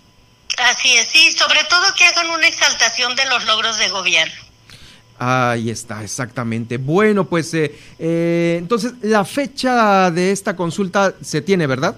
Sí, el domingo 10 de abril. 10 de abril, muy bien. Pues vamos a estar muy atentos para esta misma jornada. Eh, ¿Va a haber algún sistema tipo conteo rápido o cómo va a estar el mismo día de la jornada? Así es, eh, vamos a tener conteo rápido alrededor de las 10 de la noche. Se va a dar a conocer una tendencia respecto al porcentaje de participación y al sentido de la respuesta que está, digamos, cómo está respondiendo la ciudadanía. Y algo importante es que a diferencia de un proceso electoral, seguramente, eh, pues el auditorio y tú recordarás que cuando hay elecciones que se llevan a cabo el domingo, es hasta el miércoles siguiente que inician los cómputos distritales y por lo tanto los resultados oficiales tardan un poco más en conocerse. Eh, esto no se va a hacer en este ejercicio de acuerdo con la ley federal, sino que eh, la propia tarde-noche del domingo, en la medida en que empiecen a llegar los paquetes eh, ya de las casillas electorales a las sedes de los consejos distritales, se empieza a hacer el cómputo oficial. Entonces, calculamos para el caso de Baja California Sur que a más tardar el lunes siguiente, alrededor de las 4 o 5 de la tarde, que llegan los, los paquetes eh, de las zonas más distantes eh, de la ciudad de La Paz, eh, vamos a tener ya los resultados oficiales. Entonces, pues además del, conteo rápido, el, el cómputo empieza el mismo día de la jornada. El mismo día, ahí está también esta información importante sobre el mero día. y ya finalmente, le, le, quisiera preguntar, ¿hay ahorita ya alguna llamada de atención, alguna amonestación a autoridades o a medios de comunicación que hayan transgredido la veda? Sí, en Baja California Sur no. Ah, ok, aquí todavía no. No. Muy bien. Pues le agradezco mucho el haber estado con nosotros esta, esta tarde de noticias aquí en Milet Noticias. Eh, seguiremos de cerca el desenvolvimiento de cualquier información que se genere ya rumbo a esta consulta, maestra Garmendia. Qué amable, muchas gracias. Pues, pues agradezco la posibilidad de comunicarme con ustedes y a través de ustedes a la ciudadanía, por supuesto. Muchísimas gracias. Muy buenas tardes. Es buenas Marina tardes. buenas tardes, es eh, Marina Garmendia, vocal ejecutiva del de eh, Instituto Nacional Electoral aquí en este en este preciso informativo. Nosotros vamos a continuar con más información. Fíjese que el reporte de incidencia delictiva del Foro Común terminó su reporte anual respecto al 2021, donde se puede observar que el delito de violencia familiar permaneció prácticamente igual que el 2020 con una diferencia de tres puntos. En eh, este mismo año se tiene una cifra oficial de 2.493 casos. Con respecto a los últimos 12 meses, fue en abril y en junio donde las denuncias por este delito aumentaron significativamente, reportando 220 cada uno eh, por cada mes, mientras que en enero los números bajaron hasta las 164 acusaciones. Pero en 2020 este tipo de datos cambia, siendo septiembre del año pasado, eh, perdón, del 2020, cuando se tuvieron 278 reportes. Es el mes con el mayor número de incidencias y mayo con el menor número de incidencias con 152. A pesar de estos números, Baja California Sur fue la sexta entidad del país con el menor número de llamadas de emergencia en el 911 relacionadas con incidentes de violencia familiar, con 3.400 eh, de estas, número mayor al del secretariado, debido a que no todas las llamadas implicaron una denuncia oficial. Esto también es un dato eh, importante. Es un dato importante porque a veces sobre este tema de la violencia, como ya lo han dicho las autoridades aquí en este estudio, si no se tiene una denuncia oficial, que se vaya a la Procuraduría, que se den los nombres y que se firmen como responsables de esta denuncia, esto no ocurre, es muy difícil y por eso no se pueden eh, contabilizar las denuncias. Por eso hay que tener clara, una clara confianza en las autoridades de Procuración de Justicia para que garanticen la tranquilidad al denunciante. Esto es lo importante, porque obviamente muchas eh, mujeres, la mayoría, la mayoría de, los, de, los, de las víctimas son mujeres o menores de edad, no denuncian al, al infractor, al que ejerce violencia, por temor a que les vaya peor. Ese es el punto. En fin, que la violencia familiar aquí en Baja California Sur no ha disminuido en relación a estos dos años, al 2021 y al 2020. No, no hay números agradables que se puedan eh, pues dar a conocer sobre este mismo tema. Bueno, pues eh, aquí vamos a estar nosotros obviamente dándole a conocer eh, y también los casos y las denuncias que nos puedan llegar aquí a la redacción. Por ello, pongo a su disposición el 612-205-7777. Si usted no confía en una denuncia con las autoridades, puede confiar en un medio de comunicación como lo es Milet Noticias Baja California Sur, porque eh, puede hablar aquí y decir, ¿sabe qué? En la casa de al lado, el vecino o en la cuadra de enfrente, siempre escucho gritos que le están pegando a una mujer, que le están pegando a un menor de edad, y a veces, eh, pues es la verdad, uno no confía en la secrecía que pueden tener los datos, en el identificador de llamadas, irán a identificar mi llamada. Este es el principal temor por prácticamente denunciar lo que está pasando al lado de su casa, en la cuadra de enfrente.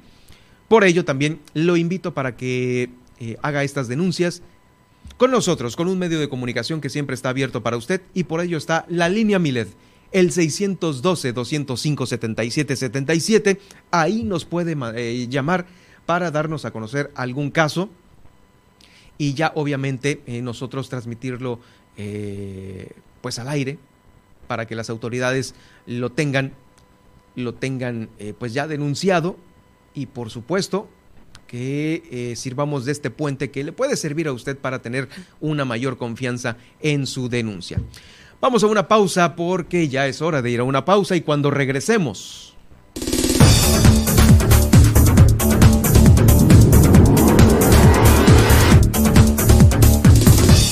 Cuando regresemos, el basquetbolista sudcaliforniano Cole Mayer va a viajar a Estados Unidos y a Cuba eh, para participar en estos torneos de clasificación para la selección mexicana en este deporte, el básquetbol.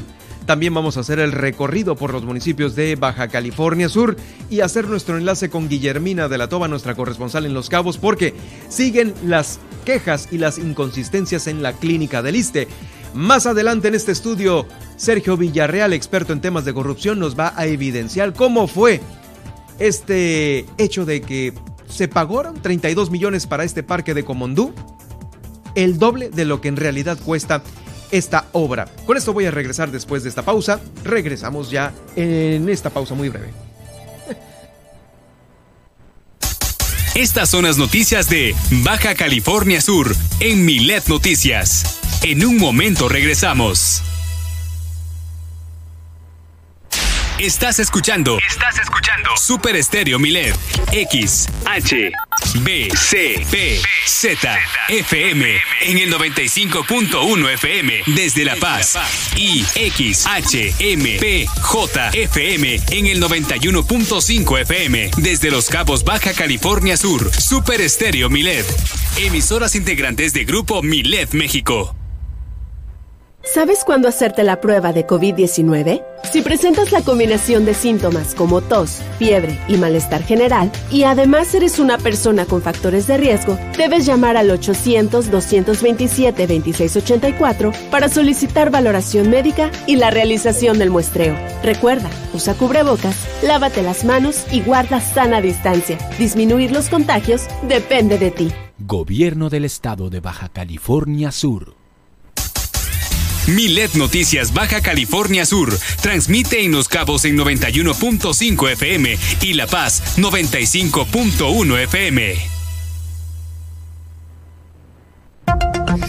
¿Hay desabasto de agua en tu colonia? ¿Tienes problemas con el transporte público? Cual sea el problema en tu comunidad, no lo pienses más y realiza ya tu denuncia ciudadana a la línea Milet de WhatsApp 612-205-7777. Fácil, para que no la olvides. 612-205-7777. Milet Noticias, Baja California Sur.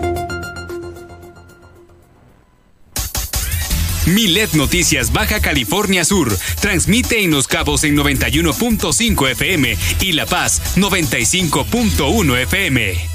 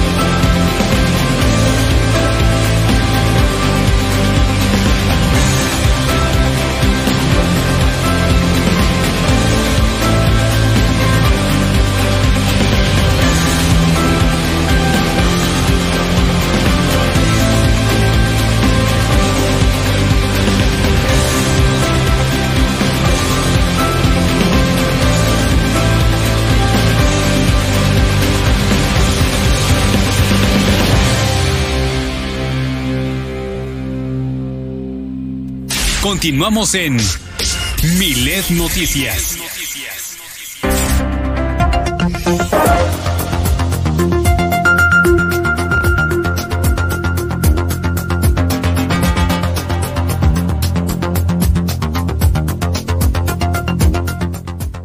Y las tendencias también no paran en las grandes redes eh, sociales, como por ejemplo Twitter, donde ya hay el día de hoy una tendencia de un tema en específico e importante y por ello Nadia Ojeda nos platica.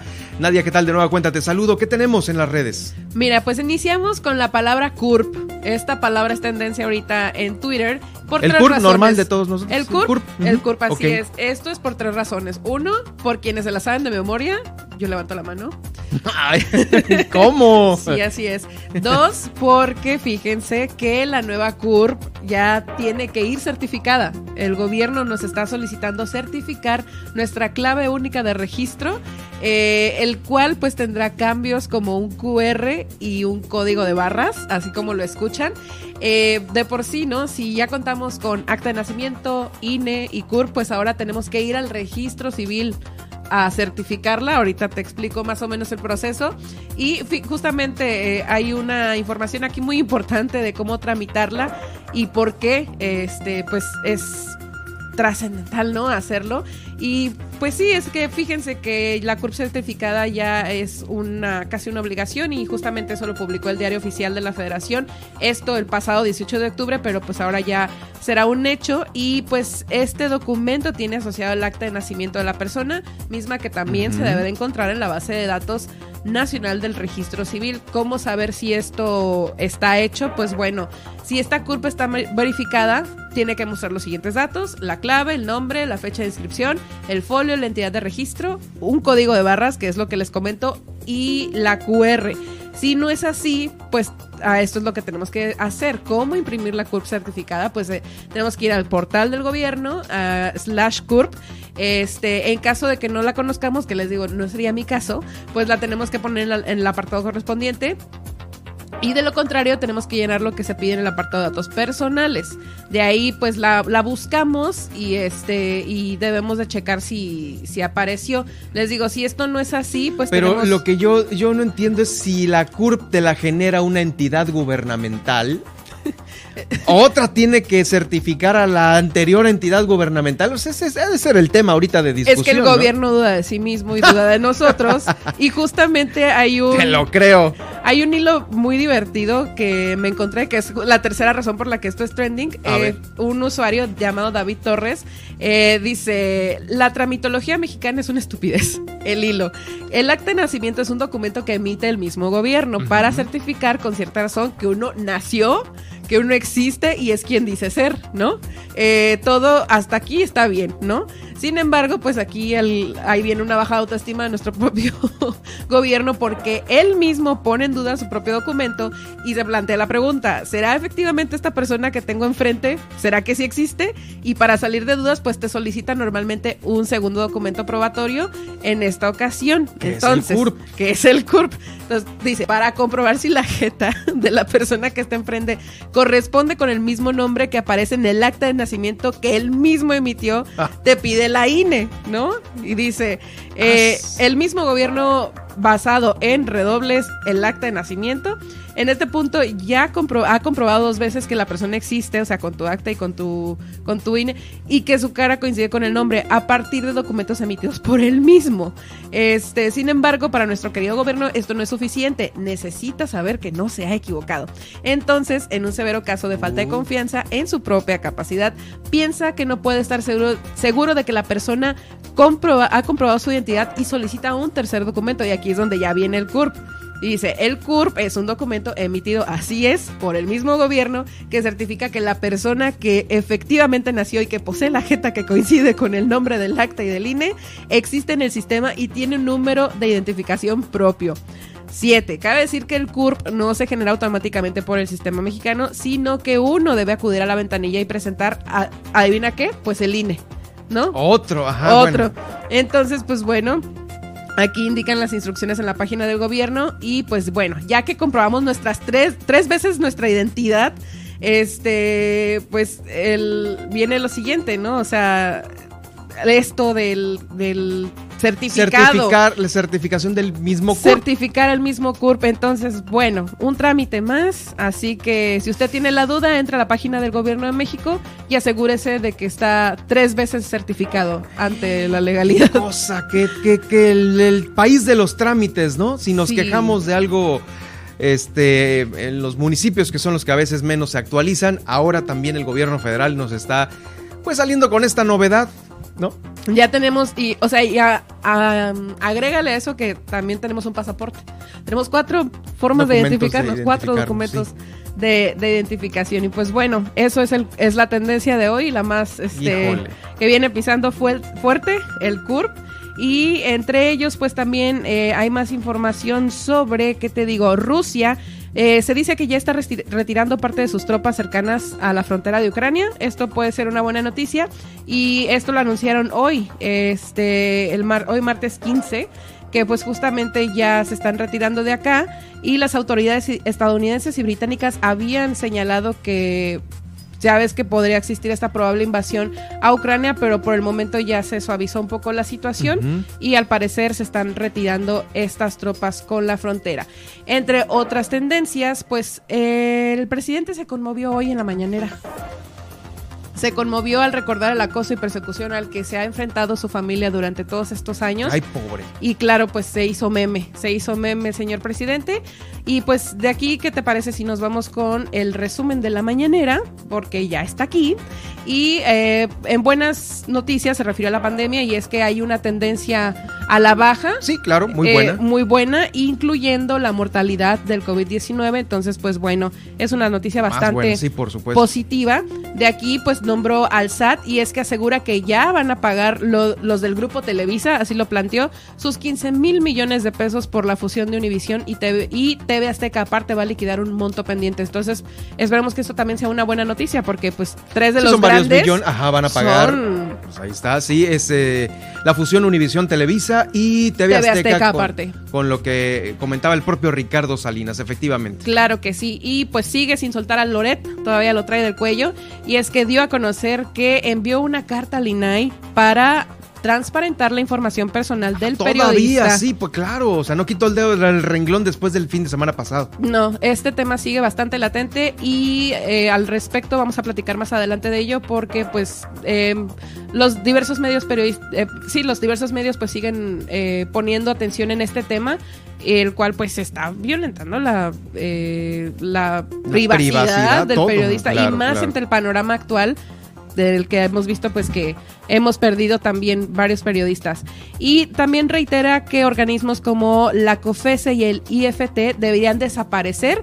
Sin embargo, están viniendo las propuestas de los perfiles de los comisionados. Y bueno, eso dijo el presidente en la mañanera. Eh, en los deportes, pues también acá ahí está la Liga de Campeones de la UEFA.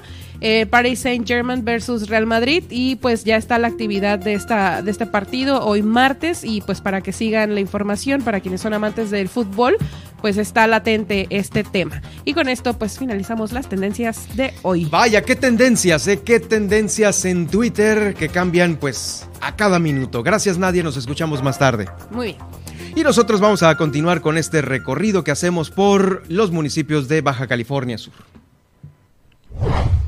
Bueno, pues eh, le comento que el basque- basquetbolista Cole Mayer, sudcaliforniano, va a viajar a Estados Unidos y a Cuba en estos torneos de clasificación para la selección mexicana de este deporte. Bueno, es uno de los sudcalifornianos que ya está, eh, pues, eh, bueno, permeando en este deporte. Ojalá y lo veamos como uno de los grandes de los cuales eh, nos podemos sentir eh, orgullosos también, al igual que otros eh, atletas de Baja California Sur, pues ahí están las clavadistas, las nadadoras, que bien nos han dado momentos gratos en las competencias internacionales. Oigan, otra cosa también importante y es que del, del día de hoy al 17 de febrero, en Los Cabos se van a reunir eh, con aerolíneas nacionales e internacionales todos los directivos de, estas, de este sector. Es un evento que se llama Routes América 2022 para dar seguimiento a las rutas ya establecidas y a la vez dar continuidad e iniciar con conversaciones para nuevos vuelos que puedan fortalecer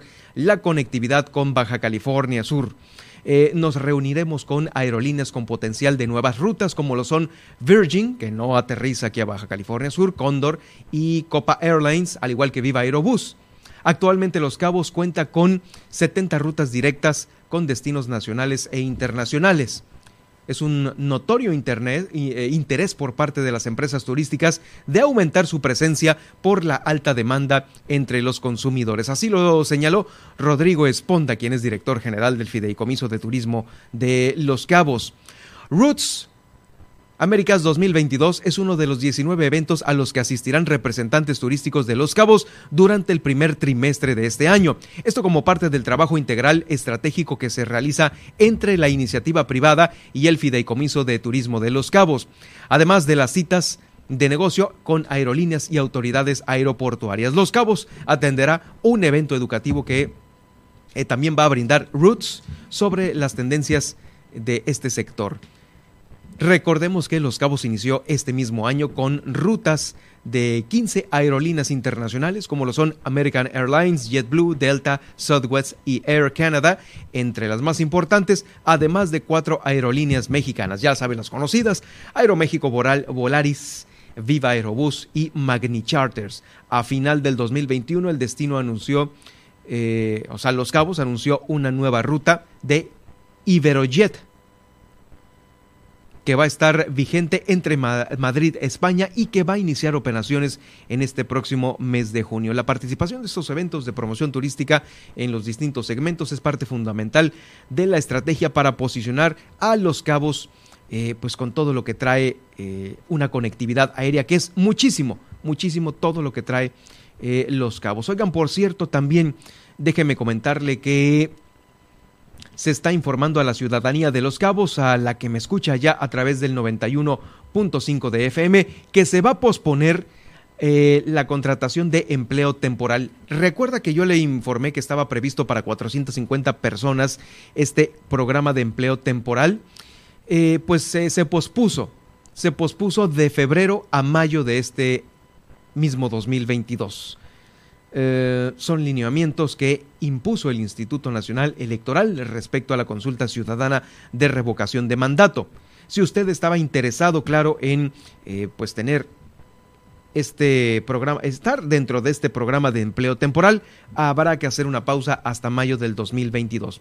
Esto es con la finalidad de prohibir, como ya escuchábamos a Marina Garmendia, la difusión de propaganda gubernamental para evitar que esto influya en la opinión de la ciudadanía sobre la consulta ciudadana por lo que, para saber si continúa o no López Obrador en la presidencia, creo que esto ya lo tenemos más claro. Y a estas alturas, pues, eh, pues una influencia sobre este tema puede ser, eh, pues, tendencia para dar el voto final, por lo que de incumplir con lo señalado se pudiera incurrir en alguna de las sanciones de carácter administrativo. Por lo tanto, el Ayuntamiento de Los Cabos está anunciando que se encuentra en la total disposición de garantizar que el empleo temporal se implemente en beneficio de la economía de las eh, familias cabeñas. No obstante, se pospondrá hasta después del 10 de abril cualquier programa o acción que se promueva en este sentido. Bueno, ya lo sabe si usted estaba eh, a, punto de, híjoles, pues sí, hasta mayo, hasta mayo va a haber un poco, eh, una pequeña pausa mientras pasa este tema este tema eh, de la consulta. Oigan, también rápidamente por los cabos, fíjese que el área de caminos y puentes federales, Capufe, presentó ante la Secretaría de Medio Ambiente y Recursos Naturales un documento donde se expone un proyecto para ampliar eh, la caseta de cobro número 195, que es la que se encuentra allá en el municipio de Los Cabos. Es la que cuando usted viaja de, de La Paz a Los Cabos, a veces usted la toma para desviarse al aeropuerto de una manera más rápida o a San José del Cabo. Es la caseta de cobro número 195. Según la manifestación de impacto ambiental, eh, el eh, tema estimado para la ejecución de los trabajos de esta ampliación es de 36 meses, desde la preparación del sitio hasta la operación del proyecto. Esto se llevará a cabo de manera escalonada conforme se presente el avance de la obra y se estima que su vida útil eh, sea de 30 años esta ampliación. Bueno, ahí está en el kilómetro, más bien en el entronque de la carretera federal Aeropuerto Los Cabos, donde se prevé Mm, que sea pues ya iniciado esta ampliación que lleva 90.8 millones de pesos. ¿eh? Esta cantidad no incluye y el impuesto sobre la renta, no incluye el IVA, pero eh, es lo que se tiene proyectado para esta remodelación. Así es que, pues bueno, serán necesarios servicios de agua potable, drenaje, energía eléctrica y para esto pues se prevé también la instalación de energía fotovoltaica ya con energías limpias, este tipo de inversiones.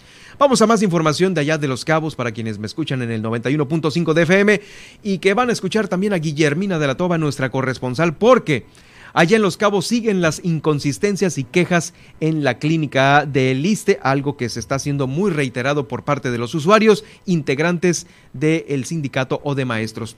Eh, Guillermina, adelante con tu información, con tu reporte. Muy buenas tardes. ¿Qué tal, Germán? Muy buenas tardes. Efectivamente, como bien lo mencionas, y en entrevista con integrantes del CENTE aquí en el municipio de Los Cabos, el profesor Juan Mesa, pues nos comentaba en relación a las quejas que se siguen suscitando eh, por los usuarios en la clínica del ISTE y en ese sentido, pues aseveró que se tanto en San José como en Cabo San Lucas y que bueno, pues ya se trabaja para darle solución a este problema que se viene dando desde hace mucho tiempo.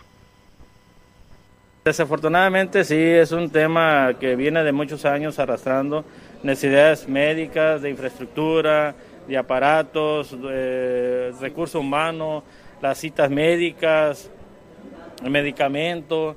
Es algo que se viene eh, eh, pues día tras día, mm, semana tras semana y ahí va avanzando. Entonces Creo que el eh, conocedor, precisamente un luchador como nuestro secretario, el profesor Elmo, sabe de todos estos problemas porque lo hemos luchado, hemos, nos hemos manifestado en, años atrás y estoy seguro que él al frente de este sindicato de la sección 3, pues también creo ¿no? que, que va a trabajar en este tema eh, en busca de las mejores condiciones de vida para nuestros trabajadores. ¿no?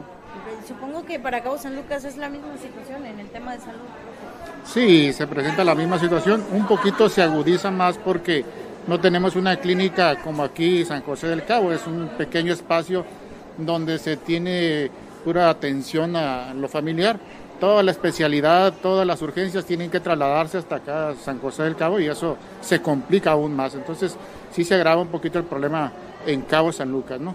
Pero son problemas de, mucho tiempo, no son problemas nuevos. Pero hoy con la, anuencia de nuestro secretario, pues estamos tratando de volver a entablar pláticas con los directivos y tratar de que se vayan resolviendo poco a poco los problemas.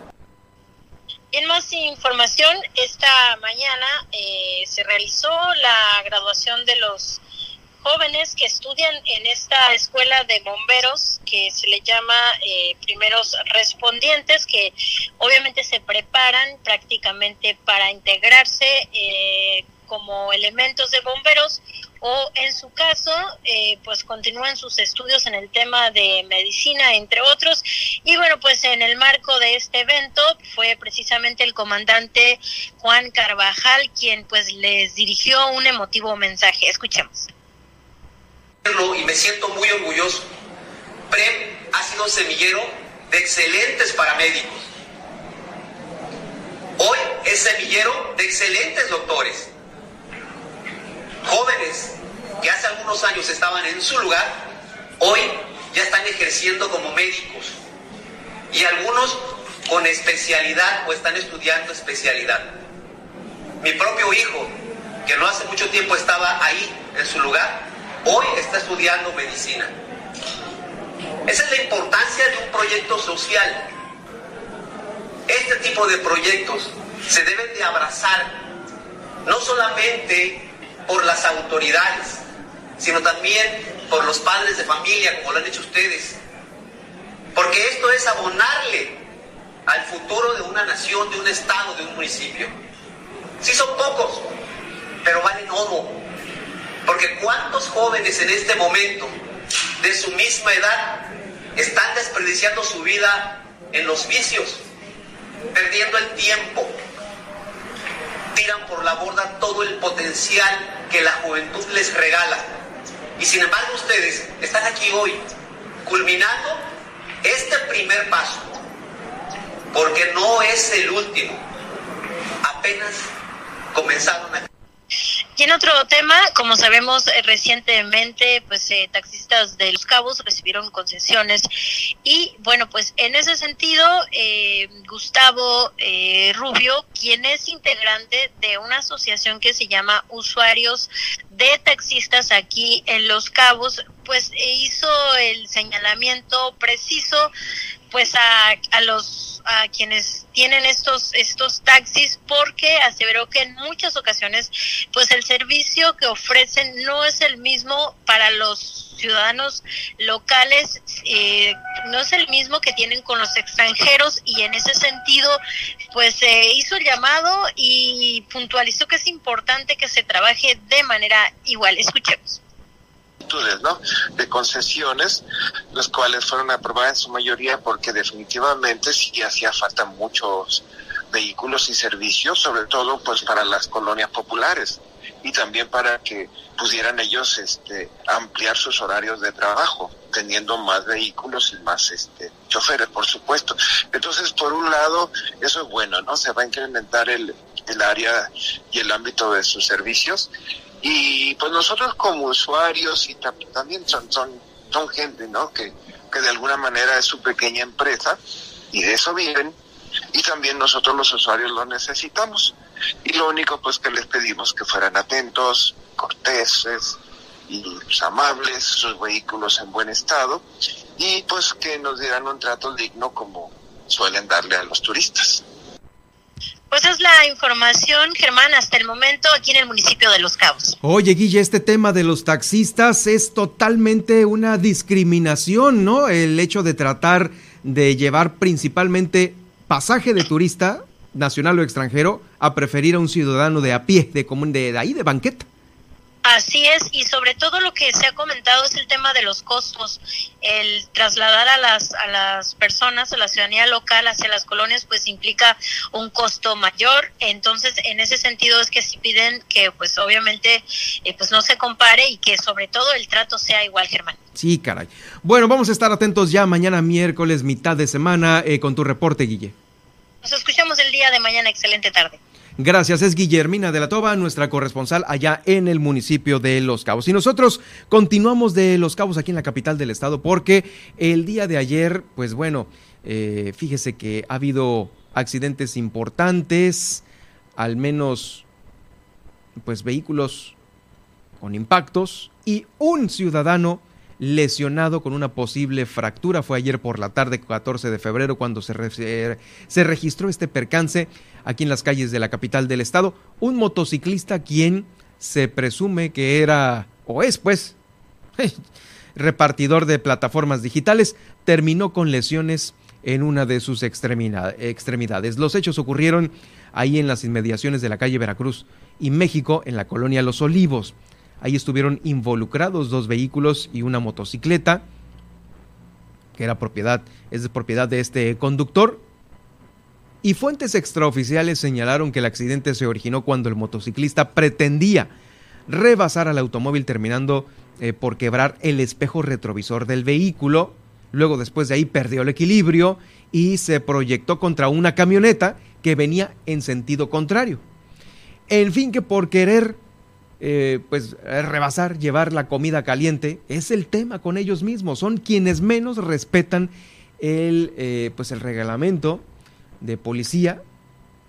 Y pues ahí van haciendo zigzag por las calles, metiéndose entre los carriles, tratando de rebasar, eh, cargados de un lado o de otro lado. Entonces, pues uno que va ahí al lado, pues no sabe si pasarlo o no pasarlo por estos movimientos que realizan intempestivos que terminan en esto, en quebrar un retrovisor, en perder el control y en, pues prácticamente chocar, estamparse contra otro vehículo. Los peritos serán quienes realicen obviamente las averiguaciones correspondientes para determinar las causas de este accidente. Pero bueno, sí, fue, eh, es uno de los tantos accidentes que se registran aquí en la capital del estado y pues muchos otros más que se originaron.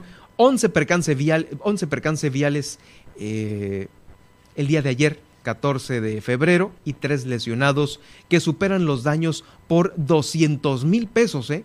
Entre los retrovisores, la reparación de los guardafangos, todo esto suma solo por el día de ayer 200 mil pesos en daños materiales ocasionados por este tipo de eh, pues accidentes. Ayer que hubo una movilidad mayor aquí en la capital del estado, bueno, en todo el estado por el 14 de febrero. Vamos a ir una pausa y regresando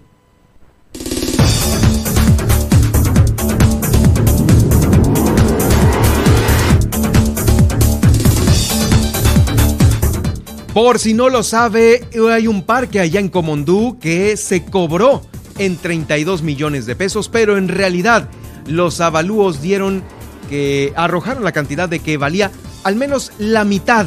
Sobre estos temas de corrupción vamos a platicar con Sergio Villarreal, quien ya se encuentra aquí en el estudio de Milet Noticias Baja California Sur y por supuesto las principales portadas de los diarios que circulan el día de hoy con nuestra compañera Nadia Ojeda. Ya vamos a la pausa y regreso.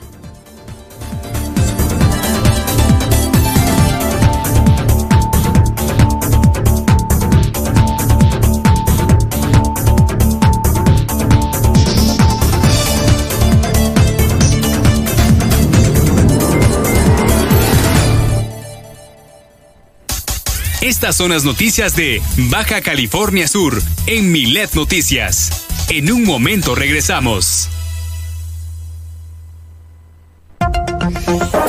Haz que tu denuncia se escuche a través de Milet Noticias Baja California Sur. Desde ahora ponemos a tu disposición el 612-205-7777 para que denuncies y nos des tu opinión sobre los hechos que ocurren en tu ciudad. Escríbenos a través de WhatsApp al 612-205-7777 y haz que tu opinión se escuche a través de Milet Noticias Baja California Sur.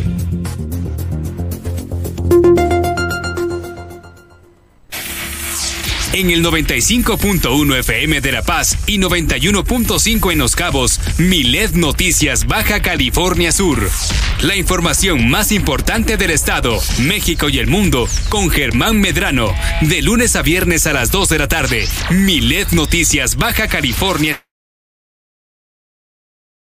Sur. ¿Hacerte la prueba de COVID-19? Si presentas la combinación de síntomas como tos, fiebre y malestar general, y además eres una persona con factores de riesgo, debes llamar al 800-227-2684 para solicitar valoración médica y la realización del muestreo. Recuerda, usa cubrebocas, lávate las manos y guarda sana distancia. Disminuir los contagios depende de ti. Gobierno del Estado de Baja California Sur.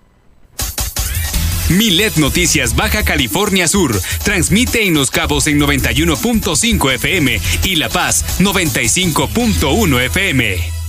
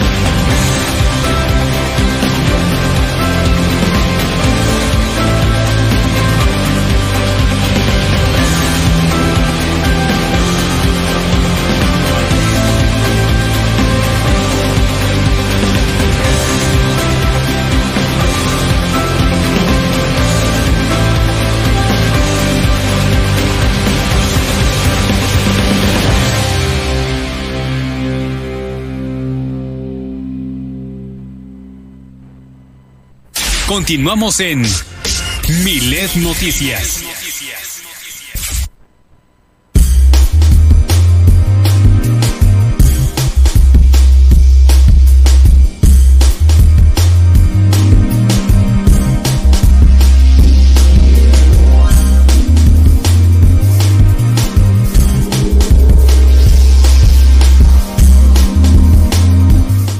Ya estamos de vuelta con ustedes con más aquí en Miles Noticias Baja California Sur. Y ahora toca el turno de saber qué es lo que están publicando el día de hoy los diarios nacionales e internacionales. Y ya nos daba un adelanto hace unos momentos en la tendencia Nadia Ojeda, pero para eh, pues ahora explicarnos de una mejor manera eh, los titulares lo que tenemos el día de hoy, Nadia. Muy bien, iniciamos la vuelta con el Universal y es que diputados de la oposición reclaman por desabasto de medicamentos oncológicos y es que hoy los legisladores advirtieron que a las 19 horas del centro de México se realizará una manifestación en el Palacio Nacional y es que durante la conmemoración, como bien lo dijimos hoy, por el Día de la Lucha contra el Cáncer Infantil, la diputada Mariana Gómez del Campo leyó en tribuna un pronunciamiento de madres y padres con niños con cáncer y pues denunció que muy poco se ha realizado para solucionar el grave problema de desabasto de medicamentos y quimioterapias desde hace tres años, portando una playera con la frase no hay quimios, así. Y pues también demandó además a la federación eh, pues por la falta de sensibilidad, ¿no? Y hacer a un lado su, por su conducta irresponsable y criminal. Eh, de aquí nos vamos a Reporte Índigo y es que un científico oaxaqueño se declara culpable por espiar para Rusia en los Estados Unidos en 2019 y el científico Héctor Alejandro Cabrera Fuentes aceptó que operó como agente de un gobierno extranjero dentro del territorio estadounidense, como ya lo mencioné, y pues eh, ella ha sido, ya había sido interrogado el, año pasado, en 2019, y pues esto es que supuestamente a él lo abordó un funcionario ruso que le dijo que podía ayudarle a su esposa rusa y a sus hijas para que salieran del país si le ayudaba con algo, supuestamente para ayudar al presidente Putin.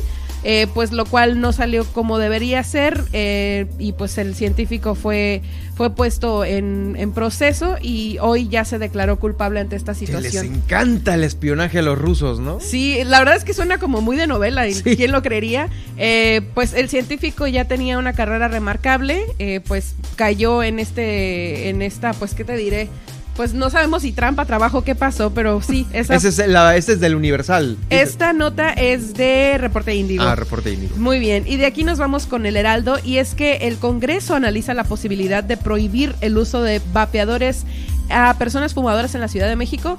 Este es un tema que la verdad es que sí te tenía que retomar porque desde cuándo se vienen prohibiendo los cigarros electrónicos, ahora uh, con otro nombre del vaping o el vape, ¿no? Este, pues bueno, la diputada del PRI en el Congreso de la Ciudad de México, eh, Lourdes González, pues presentó una iniciativa para expedir la ley de protección a las personas no fumadoras en la capital, la cual pues incluye precisamente la prohibición del uso de cigarros electrónicos y dispositivos similares en personas menores de edad. Sí, es que este tema, te digo, ya se había eh, manejado desde hace muchos años, ¿no? Eh, con la COFEPRIS o COEPRIS y este y pues otra vez se retoma porque pues no es ni menos ni más dañino que el cigarro. No. Casi igual. casi igual, sí, definitivo. Sí, y muy bien, pues aquí nos vamos al Washington Post y es que publicaron un artículo muy interesante, el cual se llama así, mientras los periodistas enfrentan violencia mortal, AMLO ataca a los medios. Y pues también señalaron que compartir públicamente la información financiera confidencial de un ciudadano es un abuso de poder sin precedentes. Así lo destacó este medio sobre el periodista Carlos Loret de Mola. También dice, hace un llamado a John Biden que debería condenar los ataques a los periodistas mexicanos y hacer un llamado a nuestros aliados democráticos para que apoyen a la prensa libre. Así, así lo, lo exhortaron pues el Washington Post. Y por último, Cuba solicitará a la OMS en marzo disculpen, disculpen, disculpen, eh, solicitará a la OMS en marzo certificar su vacuna contra el COVID-19 Abdala. Eh, un director de la industria biotecnológica en Cuba señaló que las vacunas han demostrado ser muy seguras, pues hasta la fecha se han aplicado al 88% de la población y pues ahora ellos quieren probar este mismo ensayo con la vacuna cubana. Así lo dijo Eduardo Abdala, así es, así lo declaró Eduardo Martínez Díaz, director de BioCuba Pharma, fabricante del inmunólogo. Vamos, pues ahí está, es las principales de esta, de esta, de este día nacionales e internacionales. Gracias, Nadia. Nos escuchamos en unos momentos más en el resumen. Muy bien. Y nosotros vamos a continuar con más aquí en Milet Noticias, Baja California Sur.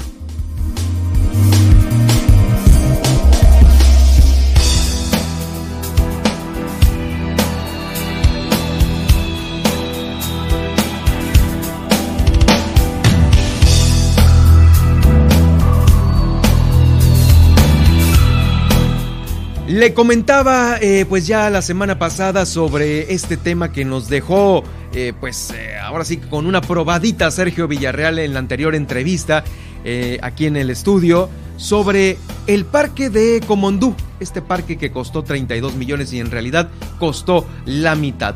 Por ello, tengo el gusto de recibir con mucho gusto a Sergio Villarreal, quien es doctorante en anticorrupción y sistema de justicia, licenciado en Derecho y experto en temas de corrupción. Sergio, ¿cómo estás? Un gusto saludarte y tenerte aquí en la estación. Muchas gracias, Germán, y pues te le agradezco la oportunidad que me das para compartir estos temas de corrupción con toda la población. Sí, definitivo. Ahorita eh, yo creo que van, eh, claro, muy de acuerdo a los tiempos en los cuales ya es muy mal visto el derroche y pues bueno, bueno, en estos casos que son propios de una investigación tuya eh, profesional y a fondo, híjoles, los, las cifras se siguen disparando, ¿no? Así es, Germán. Eh, fíjate, este tema de investigación que, que, con gusto estoy compartiendo con tu público es a raíz de las declaraciones que hizo el gobernador Víctor Manuel Castro Cosío respecto de un parque, así bien lo decías, que, que lo cobraron los empresarios en 32 millones de pesos. Entonces la labor de nosotros como ciudadanos fue precisamente investigar a través de los portales de transparencia y cualquier información o datos que estén abiertos y que cualquier persona pueda consultarlo. Y que deben de estar ahí, ¿no? Sí, así es, deben de estar, deben estar contratos, deben estar licitaciones, fallos.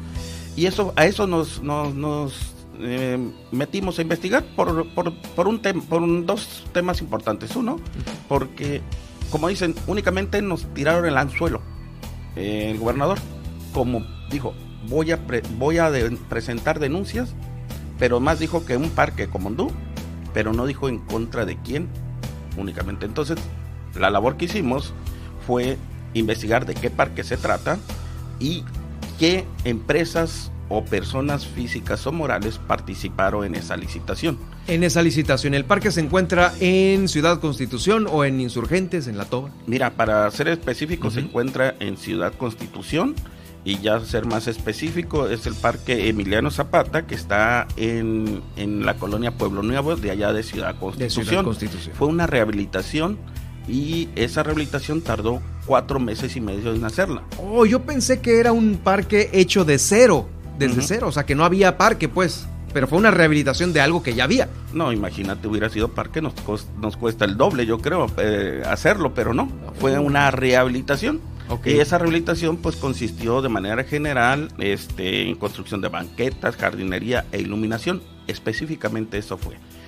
Y aquí pues una dependencia tiene que ser la responsable para llevar a cabo, según la ley de, licitación pública, tiene que tener este, una empresa. En este caso la empresa pues es una empresa que pertenece al gobierno del estado que fue la API la que organizó esa licitación pública.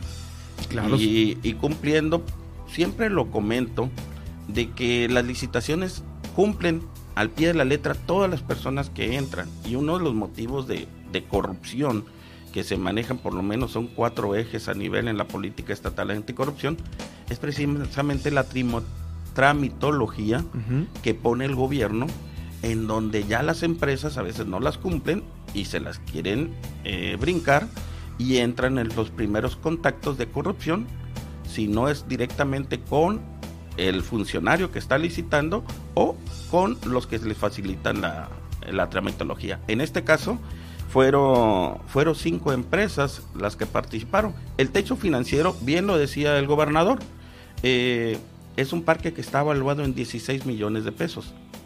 Y finalmente Evaluado ya terminada la remodelación. Ya terminado, ah, porque el techo financiero precisamente, que estaba para eso, el presupuesto aprobado por el Congreso, eran 16 millones de pesos. Pero ya terminado y todo. Eh, le metieron un sobreprecio. Le metieron un sobreprecio, pero uno diría, ¿por qué denunciar si fue una licitación pública y se cumplió con todos los requisitos? Aquí está el truco. En esos, de, los cinco eh, empresas eh, y las menciono porque finalmente eh, son portales de transparencia. Eh, fue, bueno, el que el que la convocó fue José, López Soto, que fuera el director de, la, en ese momento. Y las empresas fueron Señalamientos Vial, SADCB, Samuel Araiza Vázquez, como persona física, Grupo Firme, de México, no el, el conjunto, sino esta es una empresa, el Desarrollo Corporativo Peninsular y Urbanizaciones COBA.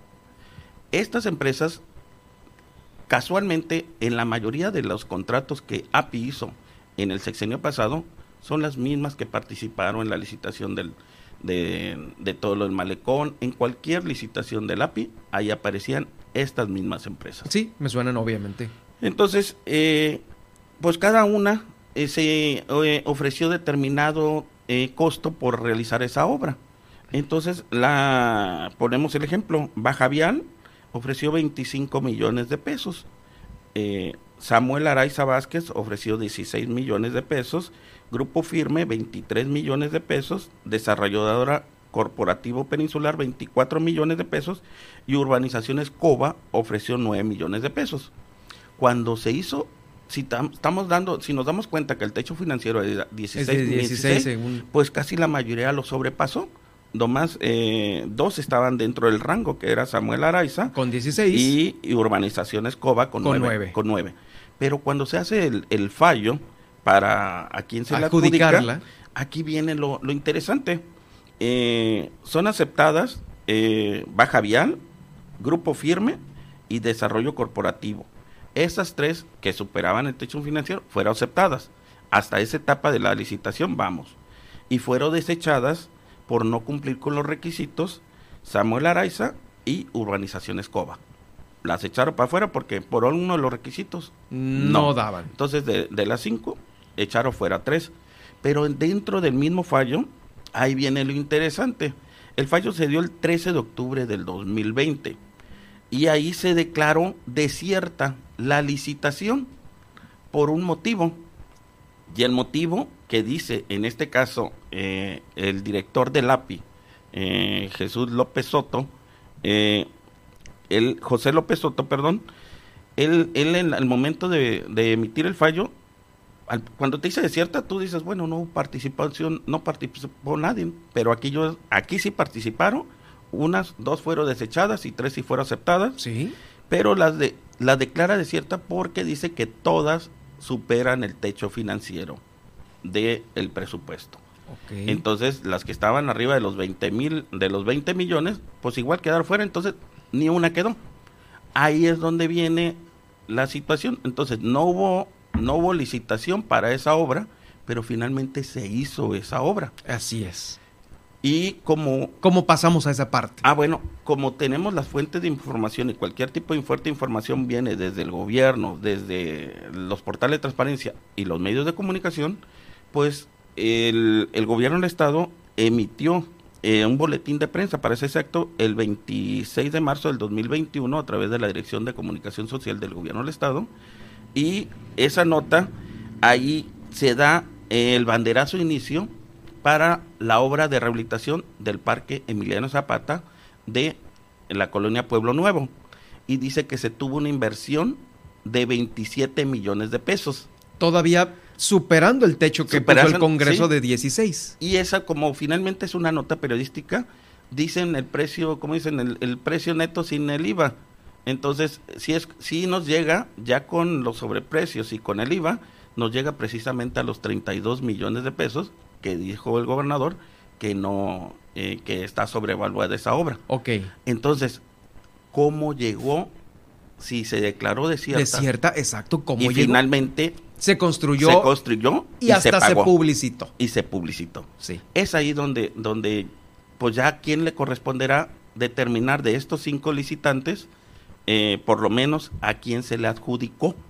¿Por qué? Porque esa, esa, eso ya es tema tanto de la Contraloría, del Gobierno del Estado, como de la Procuraduría.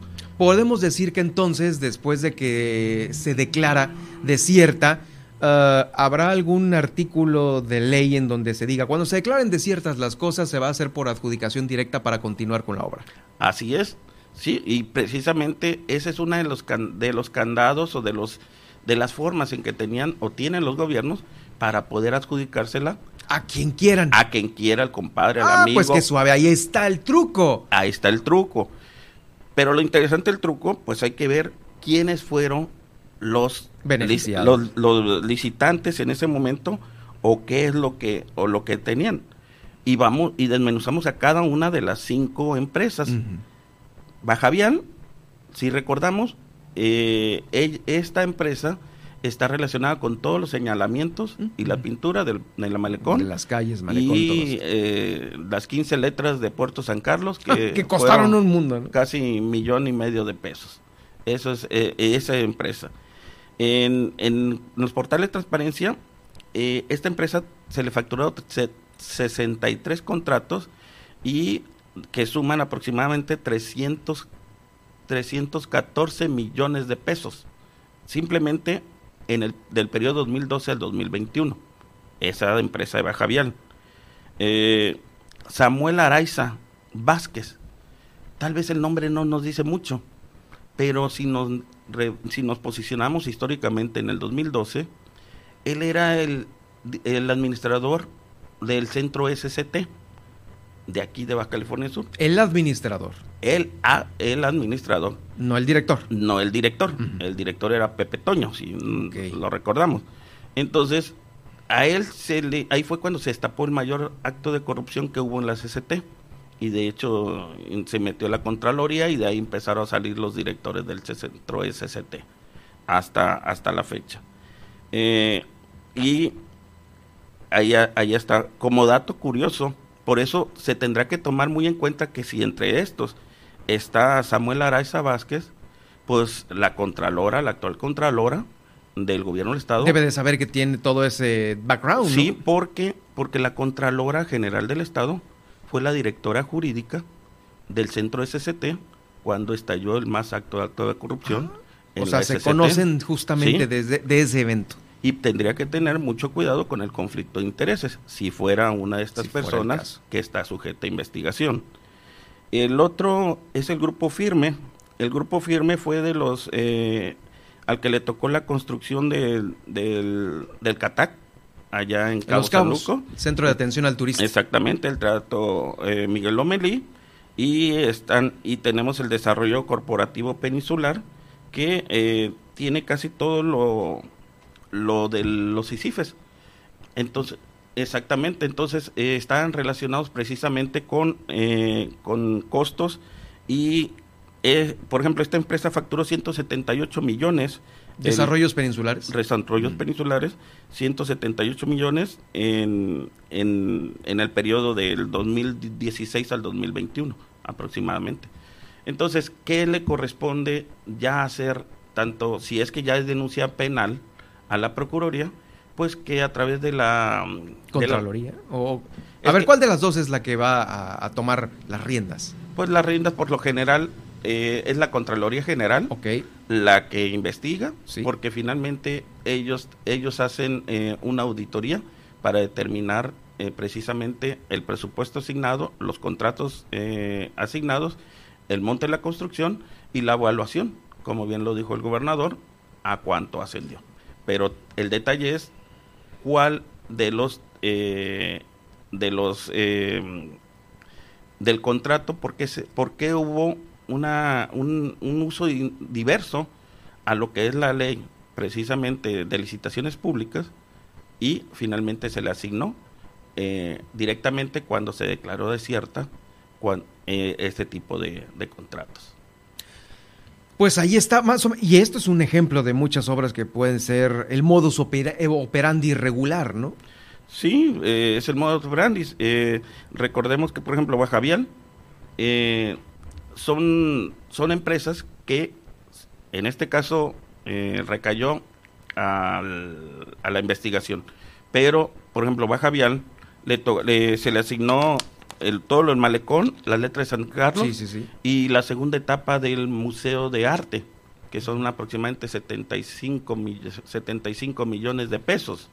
Ahí es donde se le asignó. Pero vienen una serie de comparativos en donde cómo comparas eh, y todo por el API. Por eso a veces digo que todos los caminos llevan al API. sí, sí, sí, está. ¿Eh? Y me, me llamaba la atención que el director Narciso Agúndez Gómez eh, decía pues que no... Que, no había, nada, ¿no? No había nada. Lo, declaró. Sí, y finalmente le tuvieron que jalar las, las riendas y ya finalmente ya está encontrando ahí algunos detalles. Algunas cositas, sí. Entonces, eh, pues finalmente es, es esos temas. ¿Pero traes el dato a quién finalmente se le adjudicó el parque? No, porque finalmente ese dato ya lo maneja directamente la Contraloría del Estado. Oh, ¿sí? Y precisamente por el debido proceso y por la transparencia y para no eh, involucrar y, y- y ser esa situación. Lógicamente, si lo tuviera, con mucho gusto lo digo.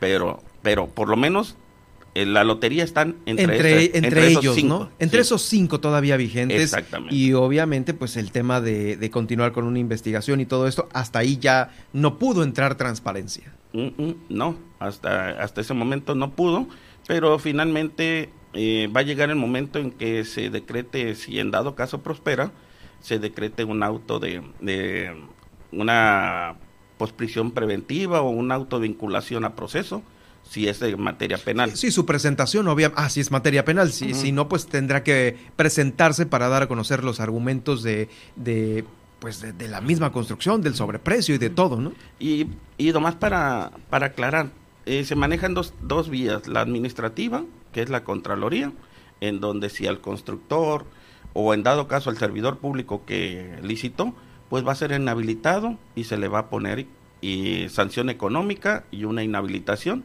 para que desempeñe el cargo. Esa es una vía. Por la vía administrativa. Por la vía penal, pues ya vemos que se puede dar el peculado, el cohecho, el abuso de autoridad, que finalmente ahí es lo que va a ser sancionado tanto el constructor como el servidor público que se involucró, es con pena privativa de libertad.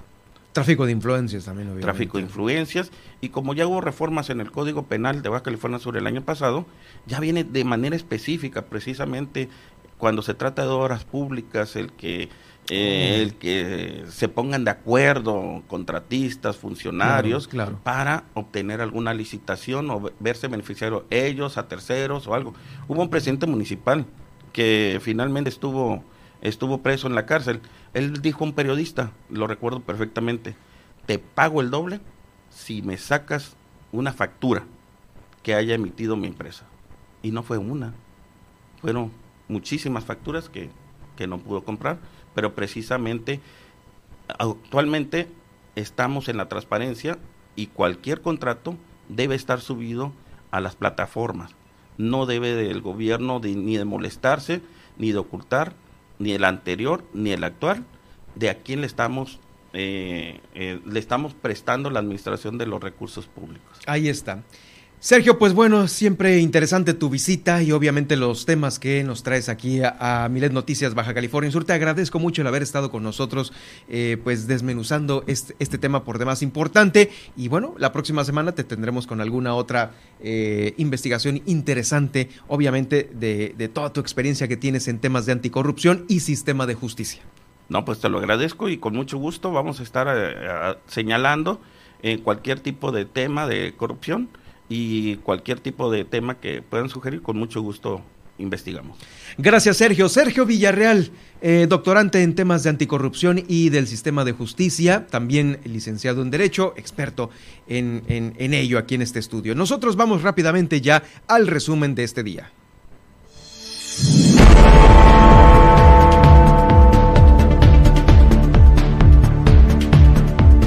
El gobernador del estado sostuvo un encuentro con miembros del Consejo Coordinador Empresarial aquí en la capital del estado. En su despacho abordaron temas relacionados primeramente con la seguridad de eh, que priva aquí en nuestro estado. También se reunió el día de hoy con el propietario de esta empresa, Inver Energy, que maneja la central eléctrica de La Toba, ya en Comondú van a reinstalar el Consejo Peninsular de Sanidad e Inocuidad Agroalimentaria aquí en la península. Todo esto para certificar la sanidad regional y poder exportar ganado a Estados Unidos. La vocal ejecutiva del INE aquí en este estudio nos dio a conocer pues eh, todos los preparativos que se tienen para el próximo ejercicio ciudadano, la consulta ciudadana sobre la revocación de mandato. Esta entrevista, al igual que la de Sergio Villarreal, la va a poder usted escuchar en los podcasts de Milet Noticias Baja California Sur. En unos momentos más ya lo estaremos subiendo a las plataformas.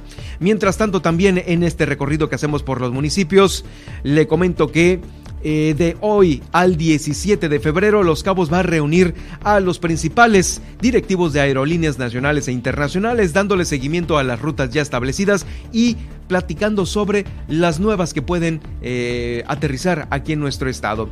Taxistas deben ofertar el mismo servicio a turistas y a ciudadanos, esto lo asegura el Consejo de Usuarios de Taxistas allá en Los Cabos, aquí en la capital del estado, más accidentes por parte de los repartidores de comida. Eh, también tenemos el resumen nacional e internacional con las principales portadas del día de hoy. Diputados de oposición reclaman por desabasto de medicamentos oncológicos. Los legisladores advirtieron que a las 19 horas se manifestarán en el Palacio Nacional en Ciudad de México. Científico oaxaqueño se declara culpable de espiar para Rusia en los Estados Unidos en 2019. El Congreso analizó la posibilidad de prohibir el uso de vapeadores en personas fumadoras, precisamente en la Ciudad de México. Y el Washington Post pues, lanzó un, un, un artículo mientras los periodistas enfrentan violencia mortal, AMLO ataca a los medios. Y por último, Cuba solicitará a la OMS en marzo certificar su vacuna contra COVID-19 Abdala el periodismo ya en los titulares del New York Post. Importante esta, esta este titular internacional que publica eh, este New York Post. Gracias Nadia, nos escuchamos el día de mañana. Nos sintonizamos mañana y muchísimas gracias. Que tengan un excelente día. Yo lo invito también para que me siga en Twitter en arroba Germán Medrano y también en Germán Medrano Nacionales en Facebook. Por supuesto, el podcast de esta emisión lo va a poder usted encontrar en Spotify, en iHeartRadio, en TuneIn, en Alexa y en seno.fm. Recuerde mañana miércoles eh, nuestro morning show a las 10 de la mañana con el gallito inglés. Ahí estará para todos ustedes alegrándole la mañana los comentarios eh, acertados de Luis Roberto El Boy y Juan Pablo Torres Don Limón. Soy Germán Medrano, que pase usted una excelente tarde.